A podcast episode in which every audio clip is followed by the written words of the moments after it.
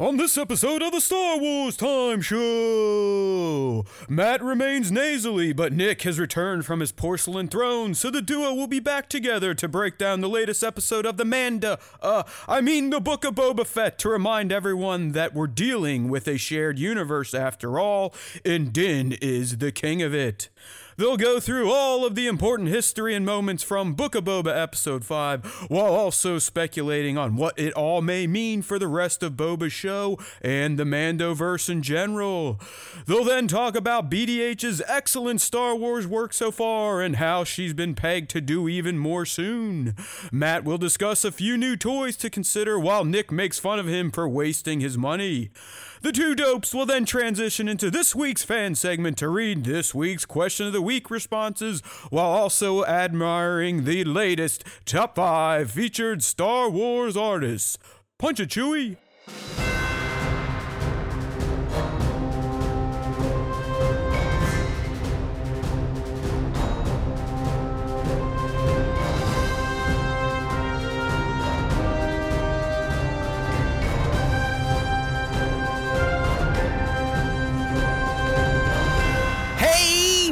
Now, everybody!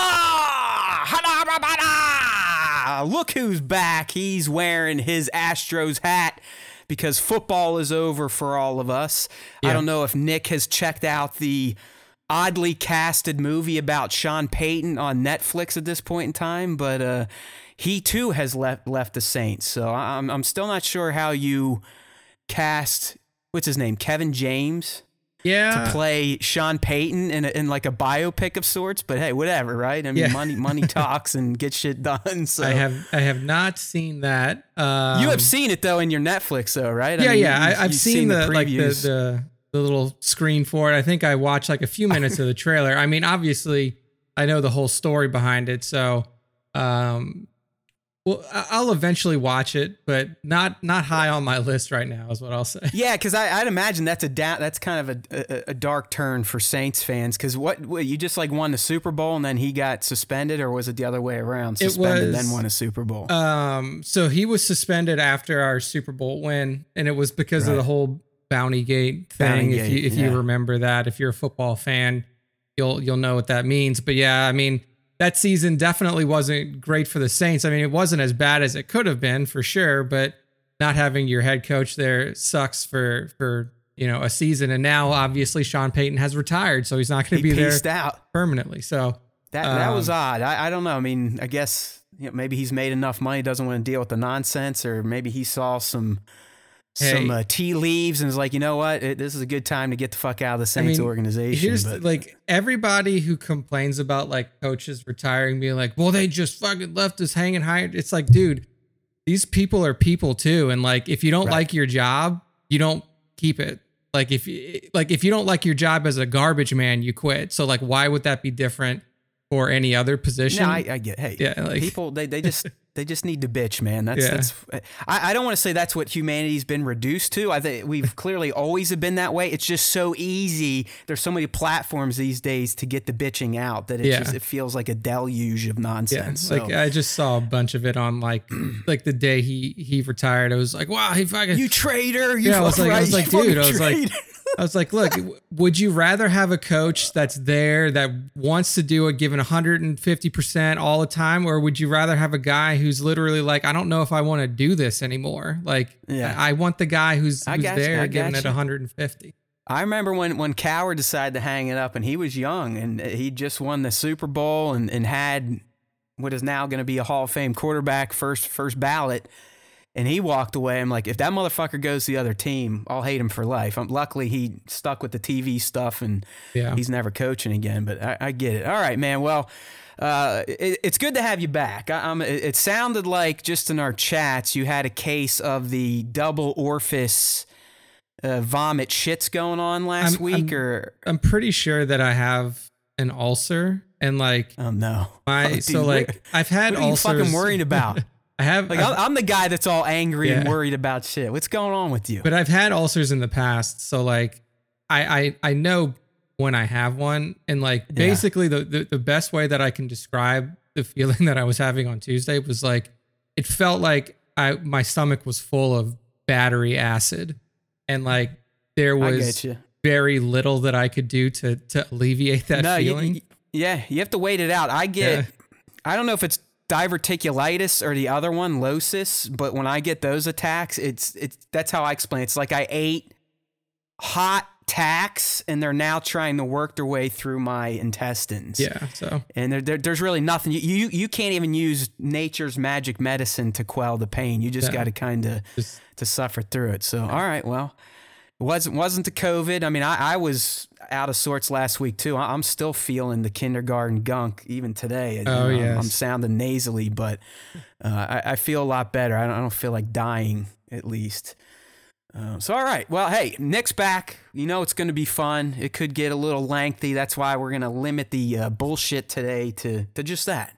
He's back. He's alive. He's in the co pilot chair, and he's ready to break down the latest episode of the Book of Boba Fett, aka what should now be known as the fruition of the promised Mandoverse that we were given over a year ago. All right, so don't get don't get all pouty Boba Fett fans. This was the design all along if you were paying attention.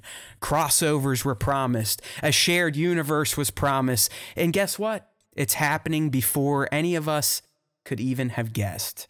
Not that Din showing up was a surprise. I think we'd been talking about that since the end of Mandalorian season two when we knew Book of Boba Fett was happening. And on this show, and I still think even Favreau might have said this, we dubbed Book of Boba Fett as Mando season 2.5. And that, that finally kind of paid off here in Yep. the Book of Boba E1, or I'm sorry, S1 E5. Uh, so we're going to spend a lot of time on the return of the Mandalorian today because it, it, it warrants it. I mean, I, I know Nick doesn't get mixed up in the Discord or, or in socials, but those of you, the Discord warriors that I've been chatting with, it, it was pretty clear that this episode really tickled everyone's taints. I'm gonna tell you Uh, what too. Like when we get to talking about it, I'm gonna dislike a part that everybody probably loved, and my main Okay. reason for liking this episode, I'm just gonna. It, it's Peli. It's and that's it. like She she is. I, I I mean I said it in my breakdown. I know. I mean Nick doesn't subscribe to our channel or give me views either, like the rest of you. But I I professed my love for Peli Motto and her droids in in the breakdown and described her and Din's bond relationship as one of the top, if not the top character bonds in all of Star Wars at this point in time. Yeah. Uh, those, seeing those two together, it's it's a treat, and it's been a treat every single time. And and the longer their relationship goes on, and the better they know each other, it, it seems the more uh, intriguing their moments together get. You, you just would- gotta love her. I would take a, a weekly, you know, 25 minute or 25 minute long, half hour long show where it's it's literally just Peli in her the droids. in her spaceport doing what she does. Like that's Yeah. I, I don't need to because I'm sure that her interactions with the people around Mos Eisley are as fucking weird as they are with Din every time Yeah. he comes in. So I'll take a show just on that. I'll say that that fight scene between uh, Paz and, and Din was probably one of the worst things I've ever seen.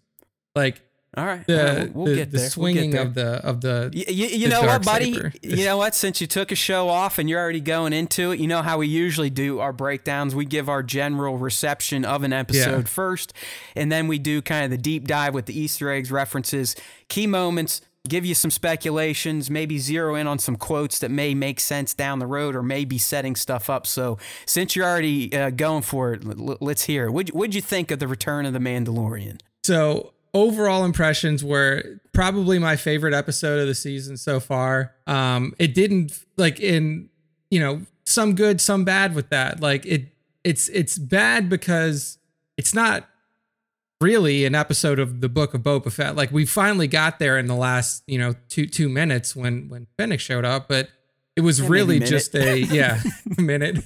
It was really just an episode of you know the man like it's an intro to Mandalorian season three.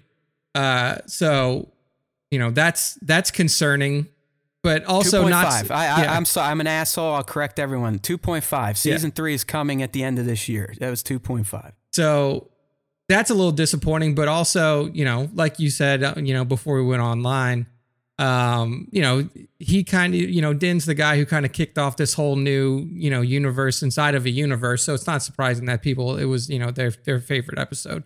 Um, my least favorite part of it was the fight, and this all goes back to the fact that lightsabers are light blades, and like I don't buy this bullshit where it's like you're fighting against the blade. It's like, okay, is that like, does that happen when the five year old Padawans inside of the Jedi Temple can swing their blades around fine, or like when people who have no force power at all pick up a lightsaber and they can cut down trees and do whatever with it. Like the the the the experience around lightsabers is just like so weird now, and it's so disconnected between all of the different properties within Star Wars. Like the OT is different than the than the sequel Right. trilogy, and then the sequel is different from the prequel, and now the TV shows are different than the fucking movies and stuff. It's just have a cohesive vision for how lightsabers work and, and stick with it. So like that whole fight scene between Paz and, and Mando, where, where both of them are dragging this thing around like it's a fucking 500 pound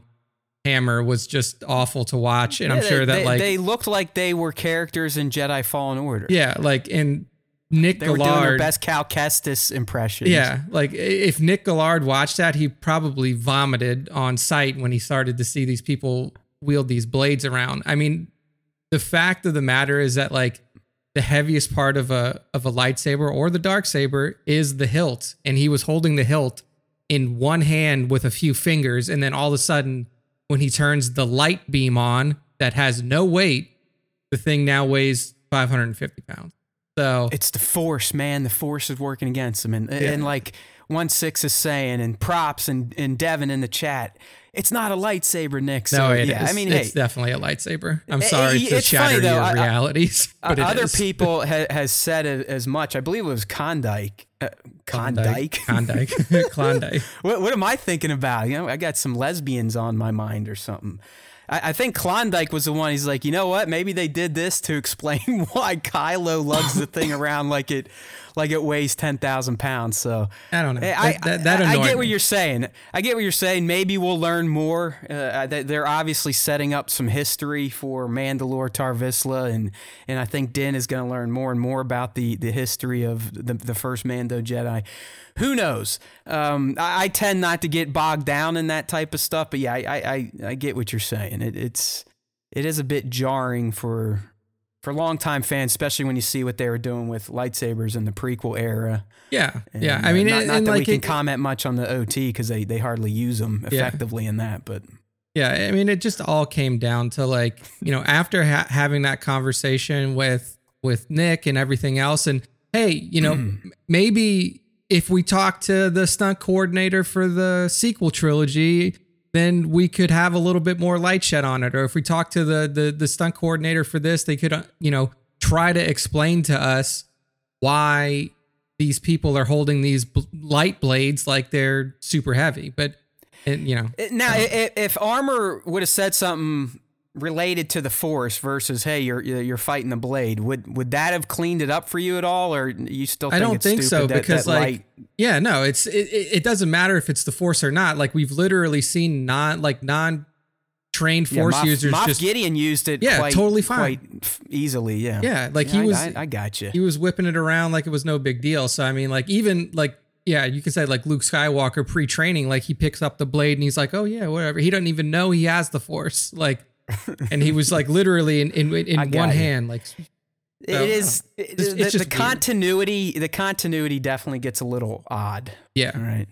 Uh, everything else though, I thought was fucking top notch. I mean, the uh, the rebuild of the N1 Starfighter, all of the exchanges with Peli, the uh, the little pullover moment with uh, uh, with the with the with the Cap- space cops. Captain Carson Teva. Yep, Yeah, our T- buddy with- from with season two. I was I was actually surprised that they didn't bring in Filoni's character again to be the uh, the other pilot uh, alongside of him, but um, that was an interesting interaction. So I thought that overall the episode was really cool, um, just like from stem to stern.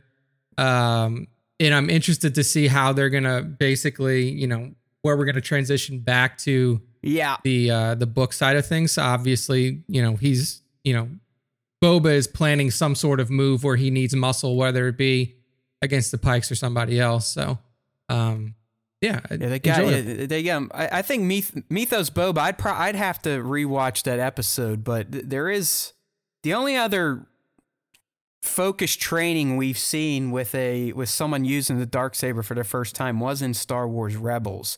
I do not remember Sabine swing struggling to swing it. I remember her struggling to kind of master it. I, I don't know if they if if Filoni kind of gave that to John, and that's where that's why we got what we got in this episode. But yeah, who knows? I, I'm not gonna spend a lot of time on why the fucking dark saber weighs a lot. Uh, who cares? All right, it's space, it's sci-fi. Who gives a shit?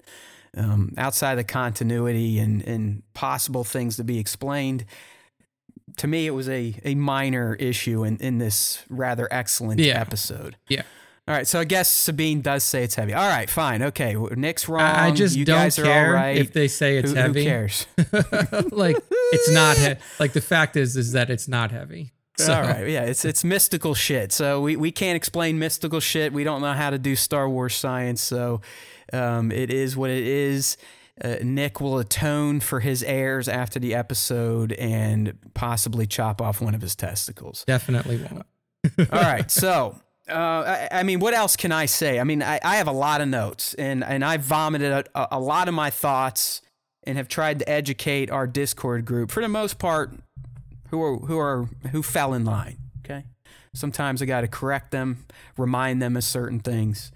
Uh, but this episode was it, it was it was pure joy. Uh, all right, I mean I, I'm not one of these people that's going to sit here and denigrate the Book of Boba because uh, he was completely devoid from this episode. Because I'm the one that you know I, I kind of got the signs, and they laid it out very clearly to us.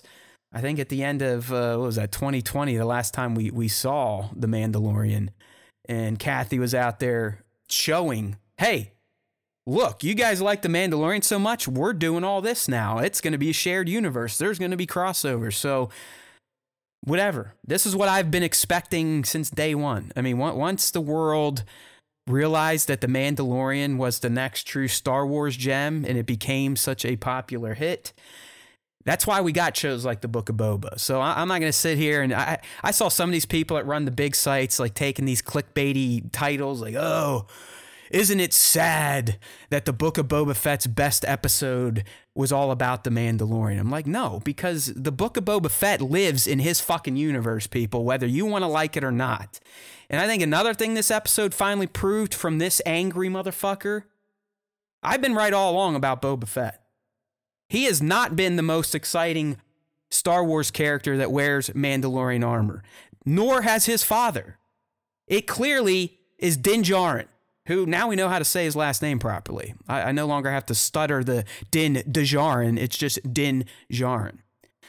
Because if he's not the most popular Mandalorian or Beskar wearing character, then you don't have the reaction that fans had last week. Like, fucking yeah, he's saving the day. Finally, Book of Boba's worth watching. What does that tell you about your hero? This false god all of you have cooked up in your heads based on aborted EU comics and shit. He was a bum. He's finally a real character now. That is why I love the Book of Boba Fett. Those four, those first four episodes finally showed me that he's no longer a chump. He told us, I'm tired of being a fucking chump. I'm tired of working for idiots. I'm tired of seeing my kind get killed by these dumbass crime lords that I know I can do better. Boba Fett is a character now. Now he can go on to achieve the heights of Din Djarin. All right, so eat that, motherfuckers. no, I, I love all of you. So, I great episode Uh, for me. Love the lore dumps. Right, I've said this all along. I, I don't come to Star Wars for the the flashy shit, the pew pews and the sabers. I come here for the story. That's all I've ever cared about in Star Wars. That's it. The story. I want to know more. I want to know why this stuff is happening, and I want to know where things are going. And I think this episode uh, did all that perfectly for me. I mean, I have so many more notes to talk about. I don't know if I want to rattle through all the points now, but I, I mean, 100% loved. It just it just oozed off the screen. Din's love for Grogu. I mean, we, we, we, we got glimpses of that at the end of, season two and, and some of the stuff he was willing to do. But once we see the sacrifice that he made knowing that he was going to be excommunicated, that shows you how much that dude loves the little green guy. Uh, him looking at the Rodian kid, and you know he was sitting there thinking like, "Fuck, where's my guy?" I will say that Where's he took his helmet guy? off far before the end of that Well, only, only in front of a droid though. He took his helmet off when he was in that what you call it that like the first episode that Bryce Dallas Howard directed. When he took his when he took that bath in like that little village. Yeah, but he wasn't. He they're allowed to take their helmets off as long as they're not in front of other people. The way that, that's she said it, the rule. The way that she said it seemed like never because she was like, "Have Well, you ever taken your helmet off?" I, I I I think it's more in front of non, uh, more in front of other Mandalorians or other people. Gotcha. Like if you're if you're by yourself, I think you can take a shower. I, I hope they can take a shower. Otherwise, the armor's got to smell like just something god awful. Probably Yeah. like my cat's ass when she's licking it far too long. And then uh, you, you know Paz probably smells even worse because he's a heavy person, and and fat people usually have their own little unique odor going on because you can't get under those crevices and whatnot. And then of course our boy Din. I mean, w- the adventures we've seen him gone on, the mud he's been in, like yeah. So I, I think they're at least allowed privately to take Okay. it off. So uh, the only documented helmet removals were in front of IG 11 to get cured or fixed at the end of season one. And then season seven, episode seven, or season two, mm-hmm. episode seven, that's the real sacrifice. That's when he's like, I have no other means to save this little kid or 50 year old outside of breaking the creed and he took it off to wear that, you know, the the tank armor helmet and do the facial scan and get his face put into the Empire's database. And then obviously in the finale when he had to say goodbye to little one. But but again, it just shows you someone that drank the Kool-Aid from the time he was picked up by Death Watch. His love of that little guy was enough for him to break that bond he had with the Kool-Aid drinkers. Love that stuff. The N1, my God, there was a part of me when we were talking about last week and when I heard about the rumors uh, almost a year ago, I was like, eh, you know, I don't know. But then you see what they do to it and you see it at the end, you're like, yeah, that's a fucking sweet ride. Turn that's it like into a one of the coolest, hot rod. That was yeah, that's one of the coolest looking starships in Star Wars right now. And guess who else just flew one man starfighter shit starfighters? Luke Skywalker, Kylo Ren, Rey at the end. All Star Wars heroes end up with their with with a badass starship. They don't need these these RVs that can fly. Okay, you know, R.I.P. Razor Crest. Yeah, we bought the HasLab. It's useless now. So what? That that fucking N1 is slick. I It's hope they just destroy awesome. his ships like every other season, so he never has the same.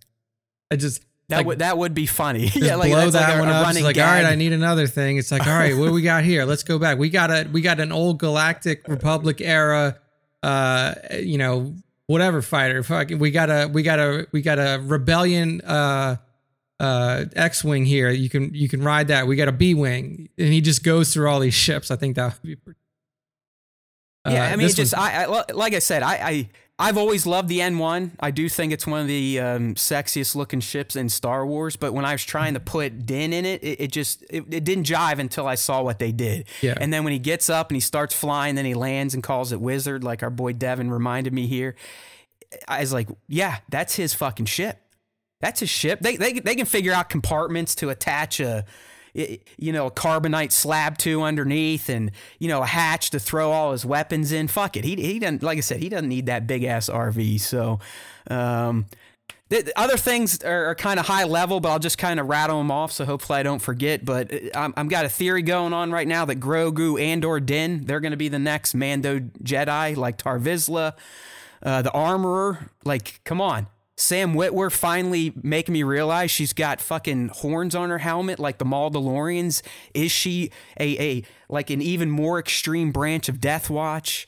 Uh, it, will Mando be going to see Maz Kanata?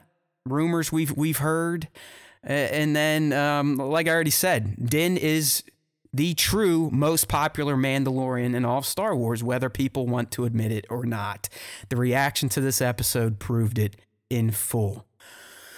All right, so yeah, I, I- mean, I loved it, and uh, I, I thought it was perfect. It was perfect time to have that episode in the Book of Boba Fett because, let's be real, we've we've seen it all. We, we, are now caught up to Boba Fett's story. We we now know what has happened to him since the Sarlacc up to meeting Mando.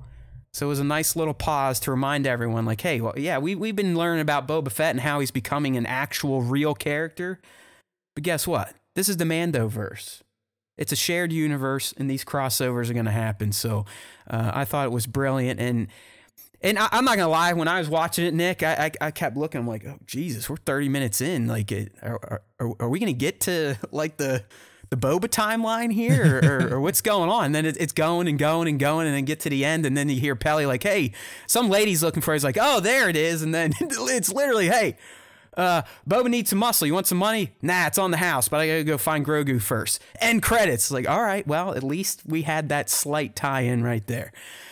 So let's go ahead and, and get through the Easter eggs because there were many, many, my friends, uh, and, and some good ones. And uh, really, the key moments were even better in terms of what uh, they may have in store for the series and the Mandoverse as things progress. So just let me get all my files in an order here so I'm not talking shit or I'm not talking out my ass because I never like to admit that I'm doing either. Uh, all right, so getting into the eggs right off the bat, and these are kind of callbacks to the Mandalorian itself.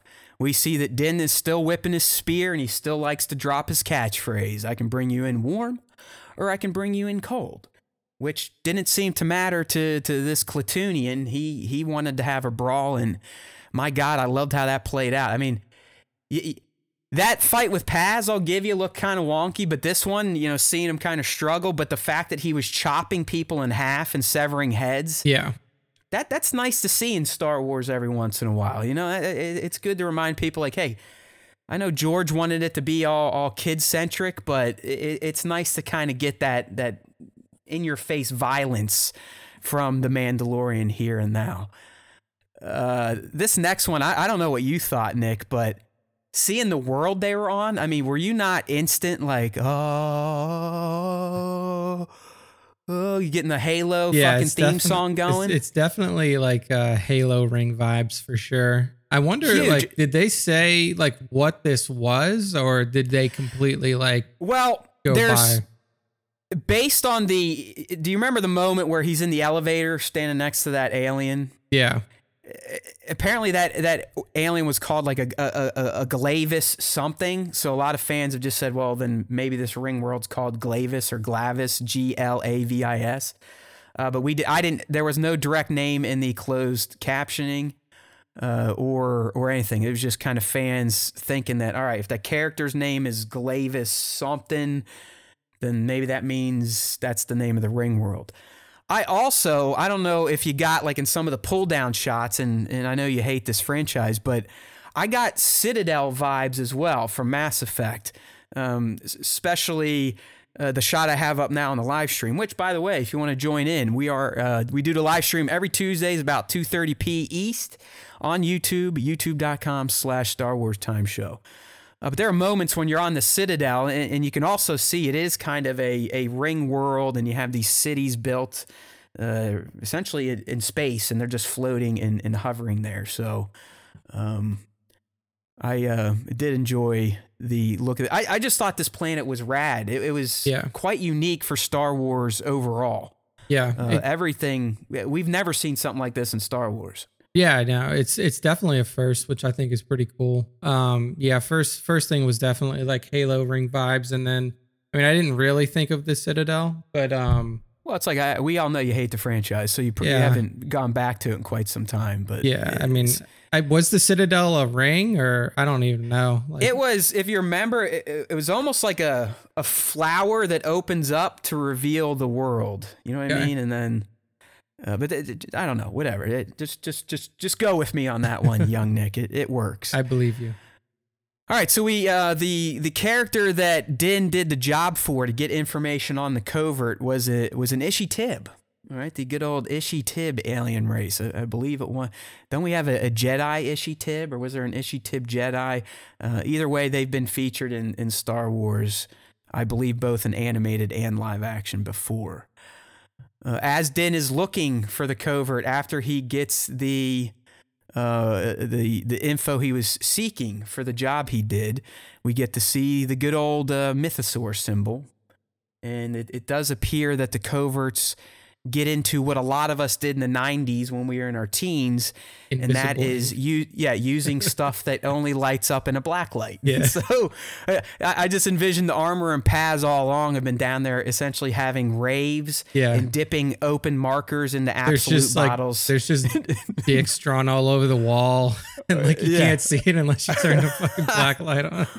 I remember that. Like it, it even made in the college. We thought we were so cool. We, you Yeah. know, like I said, we'd empty Absolut bottles and we'd throw in uh, neon markers to turn the water and then turn on the black light. Be like, "Whoa, aren't we fucking so hip? Yeah." Oh yeah, I I used invisible ink pens a lot when I was in high school. That was when they were like super popular, and they were like, oh, it's like it's an invisible ink pen, and then on the back of it. There's a black light that you can hit the button and Yeah. you can read it. I was like, oh yeah, I'm fucking all about. Science is cool. all right, so um, hey, li- like just all this stuff was cool. I mean, I, I don't think I knew Mando was coming to this series.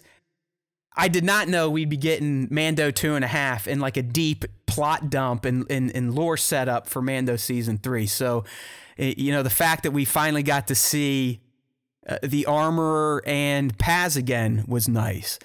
And I, I did fuck this up in the video because when, when Paz says only three of us, I, I forgot to include that Din was the third. So that's crazy to think about. I mean, that that covert to help Din and Grogu get off planet on Nevarro essentially sacrificed itself. Yeah, yeah. It sacrificed its foundlings, all the adults outside the armor and Paz, and then obviously uh, Din was the last one. So that that's some deep shit. And that I mean that goes to show you some of the tenets of their creed and how what that means: loyalty and solidarity. Even though how many of just like the general Death Watchers are left now because I know. obviously these. But I mean, and the thing is, is it's like we know that Mandalorians exist outside of it. We've seen them with the with Bo Katan and the Night Owls, and we know that they have like an entire, you know, following behind them too. So I wonder like what the breakdown is between like regular non Death Watch Mandos versus totally. versus yeah and and and, I- and I want to get into that because I, I you know I- let's just say we shouldn't be taking what the armor says verbatim No, I she mean, is she's like- spinning her own tale right this is the whole you know we, we hear it all the time the, the, the victors kind of write history not that any mandalorian was victorious but she is writing her, her own, own history her to- own version of it. She's so- like the David Koresh of Mandalorians. For Thank those of you. you who don't know who David Koresh is, he's the guy who uh, was like the, the Waco, Texas. Disaster, where all of those fucking crazy Mormons were like stockpiling weapons and then they burned themselves alive. So, um, Yeah, I mean, I mean, she she's like, hey, only my people got. It. She's full of shit. I mean, we we know at least three other Mandalorians that weren't cuckoo for cocoa puffs survived the the purge and the night of a thousand tears. But I I- I definitely want to dig into that once we get in the key moments. Uh, but in addition to seeing these characters again, we also got the the uh, the drop on uh, Tarre Vizsla yeah, which which is always good to see. And I, and like I said, don't don't sleep on uh, Grogu and or Din becoming the second full Mandalorian Jedi, especially knowing that we know Grogu at some point is going to get himself some Beskar armor, probably chainmail, and Din already has that part, but there's a good chance he may be kind of dipping into more of the mystical sides of wielding the dark saber. Yeah. All right, so uh, I don't give a fuck what Paz says. Might be an heirloom of his family's, but I It's- believe Din is the one destined to be the ruler. there's no birthright attached to the dark saber, at least in in my opinion. so No, well, dude. I mean, there, there's real. i i and this goes back to the armor. She doesn't believe in birthright anything because Yeah. she puts the whole fall Mandalore on, on the Kreese family, and like, oh, she was born into a great house, and you know they they they they fucked it up, and she didn't deserve the role anyway. So yeah, uh, fuck Mandalorians. They, they don't believe in in shit getting passed down through bloodlines. They believe in shit getting passed down through combat. Plain and simple. That's it. Like whoever's the strongest rules. I mean it. I don't want to get into it, but the, these fucking assholes, probably the armorer's ilk, fell in line with Darth Ass Maul because he won the saber in combat. So Yeah. she's fucking crazy. But anyway, we'll, we'll, we'll get there. Um, and then this is the first time in shit a full season, right? And uh, almost a, a year and a half since the last one that we got the the the Kool Aid tagline thrown at us left and right. This is the way. This, is the way. I was like, shit. I, I I forgot how much these people like to say this because it really has been since season one and uh, when he left Nevarro that Uh, yeah. yeah. we had all that this is the way type of like Catholic uh, ceremony chants and responses. So it, it all returned in this episode to catch us up. Loved it. Um, while he's talking with Paz, we get a, a, a Moff Gideon update. That was nice. All right. That is clearly- interesting. I was gonna say something about that. That they turned him over to the New Republic. Like I figured that Bo would have taken his ass back. Like just like the whole turn of events that like we see essentially, you know, what's happening after S2 ended. Like I figured that he probably would like they would try to figure this whole dark saber thing out, but but it seems like Bo's like, well, you won it, so all right, see you later, and she's just Yeah. like okay with it. like No, it seemed I mean, like that, that- would have been a bigger deal to her, but I don't know. Maybe it was the moment and everything, and seeing a Jedi come back and Grogu go, go and, and, and Din getting all emotional. So you're like, you know what? This guy's so fucked up in the head from being in Death Watch and the cult. He just had a rough emotional go, giving up his ward. Man, I'm gonna let it slide for a little bit. Maybe I'll challenge him in season three. But I, I did like. That's why I like that we got this episode because it gets all that bullshit out of the way. It- it- yeah, this is this is we don't even have to address anything from season two Mando now when season three starts. It can go right into what I think is going to be Din's quest to redeem himself in the minds of Mandalore. But again, more on that later. Uh, all right, so yeah, well, the Gideon thing, Nick, I do believe everyone's favorite uh, former New Republic soldier, Cara Dune, did say that she would be kind of wrangling up for the New Republic. So that, that kind of made sense to me. Although I do agree with Paz and, and Armor that they should have just killed the motherfucker.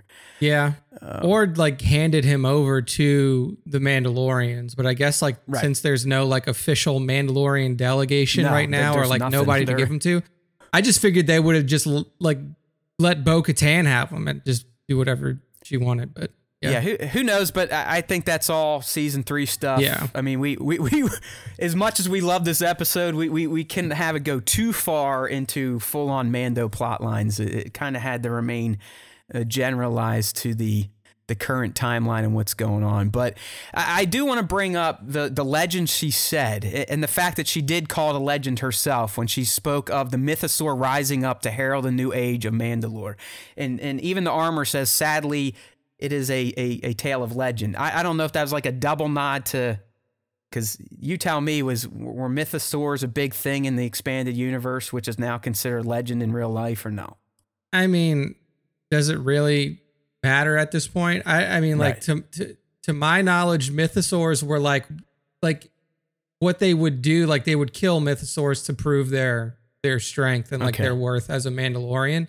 So like you would bring back like a you know or something like that, and like that would be like a like a like the true test of uh of, of strength for for a Mandalorian.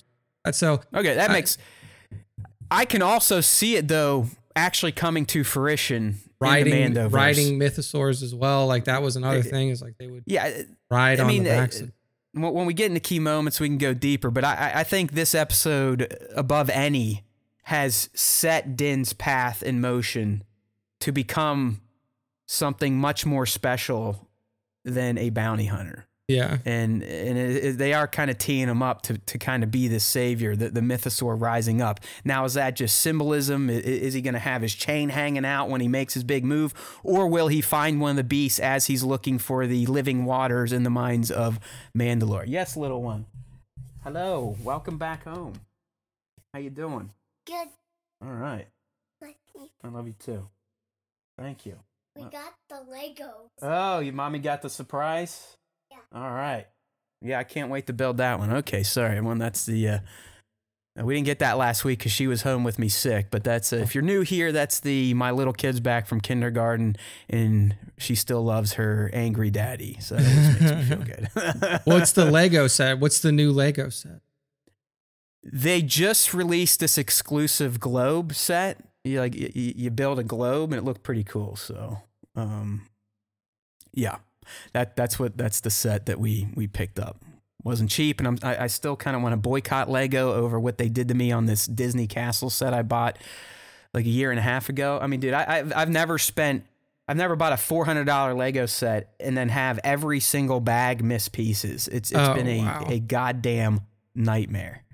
You know what I mean? Yeah, that is pretty Um.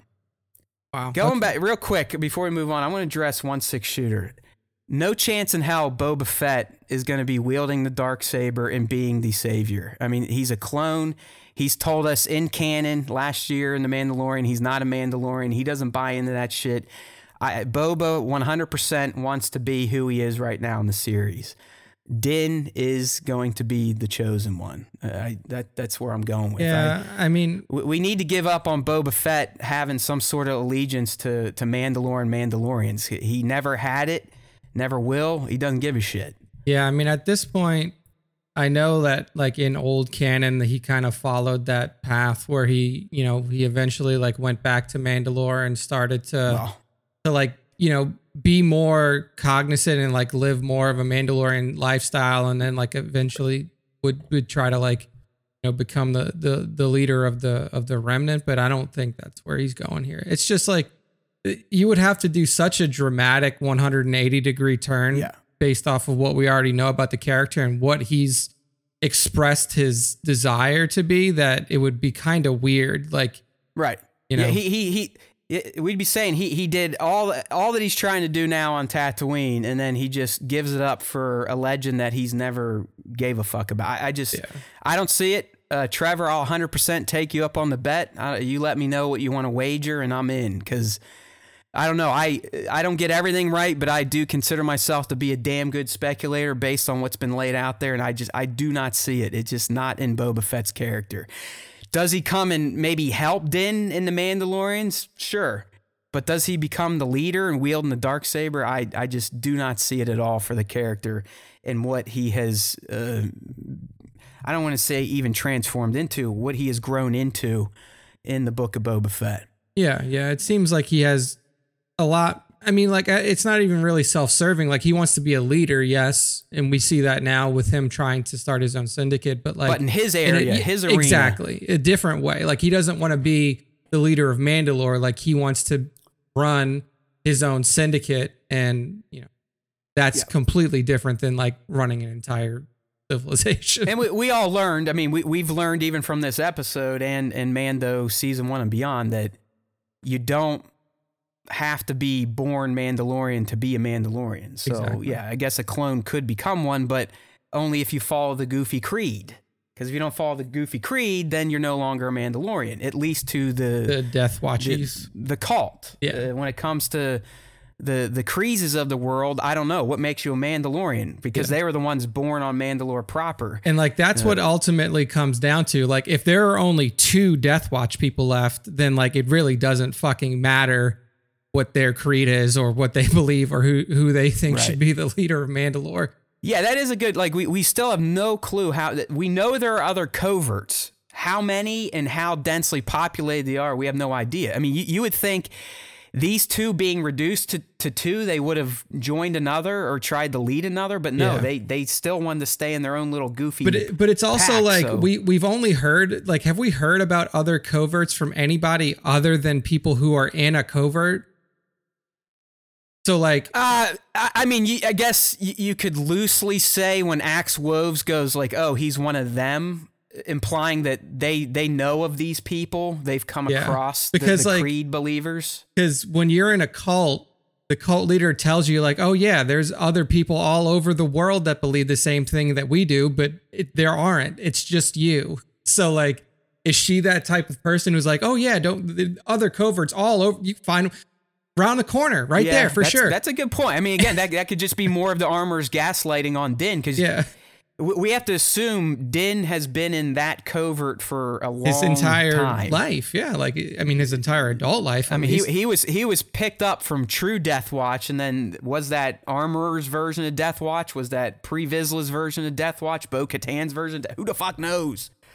They're all they're all shitheads when you think about. it. I mean, Mandalorians it's a fucked up society if you really uh, break it down. What happened to them? So, Yeah. and, really that was the other thing. And, we're still in our eggs references and cameos, but uh, I I appreciated getting the armorer's view of Bo Katan Kryze and how, oh, that's a cautionary tale. But I think for us fans of Rebels, it, it finally explained, like, all right, if they believe in this legend that if you win the, if you get the dark saber and try to rule Mandalore, and it wasn't through combat, you you inherently bring a curse to the planet and the people. That, that's given us a little resolution to how things went down in Star Wars Rebels. Because, I mean, she more or less says, hey, Bo Katan didn't win it. She tried to rule, and then the curse came to fruition. I, I, I mean, we, we, we get the whole, the whole curse and then the whole prophecy of the dark saber when you win it through combat finally gets explained to us. yeah, All right. She, she's like, hey, she didn't win it by creed. Her house lost sight of the way. And then this is where we go into, which was one of the best flashbacks we've had, uh, even though it was short, but it was very informative when she tells us we finally get to see the Great Purge and then, in particular, the Night of a Thousand Tears. And you had to love those visuals. You had to love just, I mean, thousands of TIE bombers blanketing the sky. It reminds me of that episode from the Animatrix where the humans finally decided our way to win is to block out the sun. And they had all those jets with like oil slicks coming out. I mean, it, at one point, you really couldn't even see the sky. It was nothing but TIE bombers. Love Yeah. that. And then them just glassing the planet. Remember, we heard about how the planet was essentially glass, like they did in Halo, and we see it now. It's because there was a jillion TIE bombers dropping bombs on every square inch of the planet. I believe this was their Capitol building that we saw in Rebels, that big dome structure, and seeing that thing getting fucking uh, wiped out. And then Nick, I, I, I'm I'm sure this resonated with you because I think you're a fan of the franchise, but just the direct mirroring of Terminator yeah. apocalypse visuals Yeah. to what we got here, thanks to BDH, that was just a thing of beauty. That's what I was gonna say. Is like the that scene at the end, like at the end of that flashback where you have the ISB security droids and you have the the probes kind of walking through. That was like super Judgment Day. Like like- I mean, the the T eight hundreds were the K twos, and then Yeah. the probe droids were the I forget what the what the ship droids were called in, in Terminator, but yeah, I mean it was it was dead on. Even even the slow pace that the K twos were walking in the yeah, like shooting fucking down Mandos and even the screenshot I have in the stream. I mean, look at that. Look at the carnage. Look at all the helmets. yeah. I mean, it, it was a purge. It was a massacre. And we finally got to see it. I mean, this was teased way back in season one when Gideon was shit talking him in the bar. So I love that payoff. Beautiful shit. Um, what else we got here? Yeah, we got the Grogu name drop. All right. I um I'm surprised we're getting right back to Grogu, but thanks to the way this episode played out, plus previous uh, decisions made by Din, it, it makes sense. I mean, the guy is bonded to him. He truly is Din's foundling. And as Din explained, like, you know what? Fucking Jedi's and Mandos, our beliefs are completely opposite, at least if we're considering the wacky Creed shit. But he clearly is still committed to loyalty and solidarity for his dude. So, uh, you know, the fact that he wants to make him something and check in on him is, you know, it, it's it's poignant to Yeah. to the relationship he formed with that little guy. Yeah. I, I'm I'm surprised that it's happening so soon. I mean, I guess we I am too. I am like, too. you know, maybe he could have gone like a couple more months without seeing him, but I guess the pull and the uh, relationship is really kind of Yeah, I mean, it, it's it's so hard. I mean, Star Wars makes it damn near impossible to tell how much time has passed. yeah. I, I mean, for all we know, it, it, it could be a year at this point since true, yeah. the um the the the Gideon Star Destroyer uh, running and handing over Luke. We we just don't we just don't know. Um, Uh, but I, I don't know. I mean, in, you know, we'll talk about this in key moments, but I, I feel like they, they've kind of painted themselves into a hole with the end of episode five, but we'll, we'll get there. So what, what else we have? Um, Grogu name drop, making him some gear. What do you think? Chainmail for the little guy? It looked like it. It looked like it's going to be like chainmail, ring mail type of thing. And Yeah. um, because there's really 'cause, like you saw like the little the little chain pieces. So I don't Yeah, know what else it could be. sure. Yeah. Yeah, some people are like, oh, maybe she made him a, a. He's like, he, he's already got a mythosaur necklace, and there's no way this lady is is wasting pure Beskar Beskar on, on- a fucking necklace. No Yeah. way. She, she she sets it up for us. She says this should only be used for armor. Done. All right. So I think we're gonna see the little man in in some chainmail. And like I said, I mean he. Unless Din taps into the Force, Grogu definitely has potential to be a, a hybrid like like Tarre Vizsla. Kind of the mentality of a Mandalorian, but the the skill and the uh, attunement to the Force like a Jedi. Uh, all right. I I kind of I kind of fucked this one up, but it's all right. Oh, the little sack looking like Grogu too. Yeah, right. That looks like that that head. was on purpose, and I think everyone picked up on that. All right, so you know, I, I I fucked this up. Whatever. Apparently, we saw the vibro blades vibrating in in the Mandalorian before. I, I did not remember them vibrating as much as we saw them here, but I do believe seeing the arm shield might have been new. But I think I fucked that up too because maybe Koska popped one up to block Boba's fire when they had their little fight. I was gonna say I think I think she did like uh, right. right in that little bar room brawl they had. Okay. Well, like I said to the the Discord bros, if I screw up, don't tell me in Discord. Do it in YouTube. Call me out because I can on only. the video. As I told him, it's like hate breeds more hate, which could breed more views, and that's what we're looking for. Still not getting a lot of action on these videos, and and and listen, you diehards, the Discorders, can you please start sharing some of my content? I, I know everyone wants to, you know, get their own clout and everything. Be like, ooh, look, I saw this too, and look, I saw that he went through Beggar's Canyon just like Anakin. Can we like, you know, try to promote the guy here that gets up early and, and kind of tease up this stuff before the rest of the world wakes up and finds all these neat little eggs and whatnot instead of, you know, our own little, oh, hey, look, look what I saw. You know, come on. Come on. That's all we ask for. There's no Patreon. There's no donations on this stupid show. Just give us credit where credit is due. Get my theories out there before other people. Thank you. All right. You're always quick to tell me how wrong I am, but no one's ever there to tell me how righteous I am. All right. You guys know I need this. um, I hated myself for putting this in, but yeah, we got another RX24 bot. It was a, it was a fun little scene, if anything else. You know, Mando. Plus, he gave us the old uh, hi- the weapons are his religion line, which is a callback to, to season one. So, uh, love it. Uh, what's what are we saying in the chat here? Once he gets the Matt's never wrong. LLL. That's right. There you go. Props. So keep start start sharing my content then, buddy. Let's go. um, okay. This one here, I don't think anyone picked up on because they're not goofy like me. But Homeboy was wearing a range trooper coat, hundred Yeah. percent. I mean, that- that's- like That is a dead nuts range trooper coat from Solo. Look it up. It's legit. Rodians for the first time, I believe, in, in Book of Bo. We, we've seen a lot of other famous alien types so far in the series, but we got Rodians, and really this moment obviously had some meaning when, um, uh, you know, Din could, couldn't even look at it. I mean, couldn't even interact with this little kid because he's feeling so so down. And as the armor said, like, yo, you, you can't, you, you're not you're not working this thing right because you your mind's disconnected. Just like Yoda was saying to Luke, like, hey, you're never here in the present. You're always looking to the future and other shit, asshole. Focus on the here and now. So Din, Din's experiencing a little little Luke wah wah, like ah wah, my friends, oh my friend's gone. So Din, Luke Skywalker, the comparisons are getting closer and closer. BD, and it is not BD one. All right, it is not BD one. It's just a BD droid. This that's how it was uh, listed in the captions. This is not Cal's BD1. It's just a BD droid, but man, it was great to get one in live action because they are cool droids.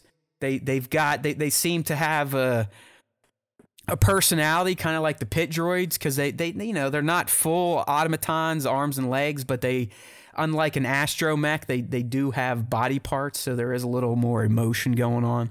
Uh, so it was nice to see a BD show up in the show. Plus, we got a uh, Womp Rat sighting and mention.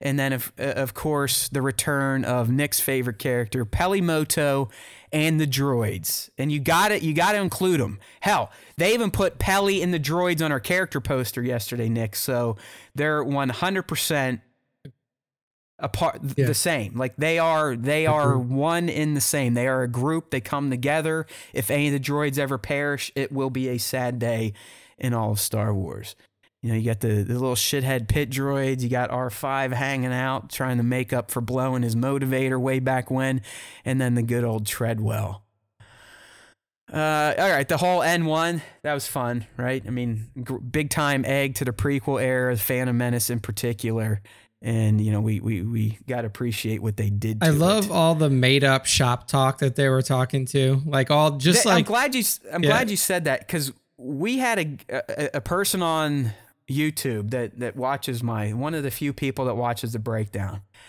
and I think it's like Blaze or something. But he he gave a very personal tale about why the, the, the scene of them cranking on the N1 was such a great scene. And he's like, man, it just reminded me of me and my dad when we we'd, we'd crank on a car and uh, or you know talking about all these crazy parts and doing this to the boomba gasser and blah blah blah. It's like apparently you know grease monkeys really kind of had an emotional attachment to that whole dynamic of Peli and Din Yeah. wrenching on the ship and, and getting off market parts from the Jawas dude, it was and all great. that fun stuff. Also, like, I mean, again, dude, like Peli's the best character in in this whole Mando verse because she's like, oh yeah, I fucking dated a. I dated a Jawa once. like that whole little thread but of just dude- like, oh, there's yeah, she's furry. Yeah, they're, they're yeah, it's, it's, but it's not even that. After that, like Sedaris, I don't know if this is in the script, but then she goes like, Yeah, her talking- that's the first she makes time. the little, she makes faces like doing the, like what, what Jawas Uh-huh. look like when they talk, and then she even sp- uh, speaks Jawa'ese. So it was, she really is, man. And, and like I said in my breakdown, her and Mando are one of the best pairings of Star Wars characters to date. I mean, so- really, they, it's they're so- they're brilliant together. They're just great. And he, hey, look, look at the growth Din has had. When he first showed up, he was threatening her droids and you know kicking them away. Now he's thanking them for their help. So Yeah. even even Din can grow and, and learn to love droids after the trauma he experienced. Do you think that Wars. he'll eventually get an astromech to put in the N1? No, I Yeah, think that think? N one was specifically gutted out, as she said, for one purpose only, and Yeah. I think that's for another tiny passenger. So yeah, I do. I, I don't. I don't think he's ever gonna roll like like the Skywalkers or or Rey or whoever with a dedicated astromech. Yeah. Uh, all right, what else we got here? Yeah, all all the stuff was fun. Uh, Peli gave us a faster than a, a Fathier line, and I wrote that down. He's like, eh, that probably means something. And sure as shit, those were those dopey, like deer horse looking things from the Canto Bight racing mm-hmm. segment, everyone's favorite in Star Wars. Yeah. These guys, this poll has actually shown up a few times in The Mandalorian. I think it was like background fodder in Mandalorian season one when he was trying going to go into the clients, but then you got the Jawas. I mean, the story itself was great. I mean, they just, these little cocksuckers, just like, I can see them like, all right, go, go. They roll under a pike ship and start ripping start stuff ripping out to fucking Yeah. sell it. Uh, all because Din asked him for one. But yeah, the, the the reason we're talking about this bar is it's the same style that uh, Leia, Han, and Luke used to brace the trash compactor Yeah. in New Hope. But Yep. it's just like you know what? I mean, they are. That's that's that. Those are Jawas. I mean, if they would be the ones if you parked your, your nice car in a, in a seedy part of town and you came back, it would be fully stripped and sitting on the cinder blocks. Yeah, mean, that's just exactly. that's what they did. It's like like Din's like, yeah, where the fuck did they get this engine piece on Tatooine? And you know, Peli's like, hey, Tatooine, you know, yields many surprises or something. so, uh, good stuff, man. That's this is why I love Star Wars. Fuck it. Did you Uh, get the all right. uh I, I mean like I don't even know if you could have added this, but like um they made a mention of the J type engine that they used in it, and that's the same type engine that um Qui Gon needed. Padme's, yeah, Yeah, Padme's uh, cruiser. Well, hey, see, you should have went after the show, Nick. Go to my breakdown and tell me I'm an idiot because I missed that. Maybe, maybe I'll get another two or three views and go for it. Idiot. Fucking missed the J type engine. Yeah. J type. I, I don't know what, what's going on in the chat. That's Fabio. Who's Fabio? All right, ma- maybe explain, Trevor. I'm not getting that reference. That's Fabio from ACBA. I don't know what ACB. Um, okay. So when they do fire up the heavily modded N1, a, a very radical looking N1, Mm. it, it was like it was a sound orgy in terms of references to, yeah. in particular, the you know the Phantom Menace, the Pod Racers, the, the the N1s themselves, Padme's ship. I mean, it, it feels like they just mixed all that shit together when he turned on those engines and then clearly started taking his his test run. And and this was I'm not gonna lie. I mean, I I've come full circle on the prequels. I do appreciate them. I'm never gonna say they're my favorite, but seeing him kind of just let loose on the throttle and and watching that thing zip over Mos Eisley and the residents looking up like, what the fuck is that? And then he goes right into the pod racetrack. Yeah. I was like, this is fucking awesome. Like now this is pod racing. That type of shit when he's he's zipping through like the not not Beggar's Canyon yet, but where you had all these big rock structures and it, it was almost identical shots to what we were getting from uh, Anakin's uh, cockpit in the pod race, rolling up on Beggar's Canyon, which is a heavily referenced location in Tatooine. I mean, it's been referenced since A New Hope. You know, we even saw a Womp Rat hanging out in Beggar's Canyon as Din was about to come through the turns. Guess who used to fly his T 16 Skyhopper through it and blast Womp Rats? That's right, Luke Skywalker. Hell, we can argue that's the only reason the rebels let him pilot an X Wing because his buddy Biggs said, Yo, this motherfucker could blast Womp Rats from a T 16 back home. Uh, so, all that, just, just beautiful stuff. This is. This is why you got to appreciate Jon Favreau and then his kind of living encyclopedia, Dave Filoni. Uh, and there's the ramp. Uh, a direct shot. I did not like get too nitty gritty, but I mean, someone did point out the smashed fence pieces are still there from when Anakin crashed through it in his race against Sebulba and launched himself to to ultimately get closer to the lead. So uh, it, it's just you gotta love those fine touches. Only assholes like me or other people that are super nerdy about Star Wars would pick up on it, but the fact that the team takes that time to make sure those references are there, it's just beautiful stuff. Beautiful stuff coming out of the the Favreau and Filoni verse. And just to kind of uh, you know, wrap up the the litany of references we got when Din took his test drive. What does he start doing at the end? Spins like our buddy Anakin, right? Our, our buddy Anakin loved spinning that thing too. Thought he was hot shit, as And did he- Din. Right, and then he gets pulled Yeah. over. So. uh, That whole uh, but even that, awesome. yeah, we even got th- this was our first cameo here, Nick. The the other pilot, Lieutenant Reed, was played by Max Lloyd Jones, is the guy who was the guy that played Luke in The Mandalorian itself. Oh, that's So, awesome. You know, cool. it, it seems like once you get in here, uh, once you get into this production, it seems you can pick up other odd jobs, as we've seen with this actor Chris Bartlett, who apparently any non-speaking role that requires either a droid costume or an alien costume, he gets. I was reading a story about this guy. He, he's like living out his dream, just playing background characters. He's done it in Kenobi and in Book of Boba now. So it's like, again, I lament my situation in life. What the fuck am I doing? Why am I in my basement talking about this when I could be like a short guy that gets, eh, you know, background parts in Star Wars making, you know, $200 a, a show?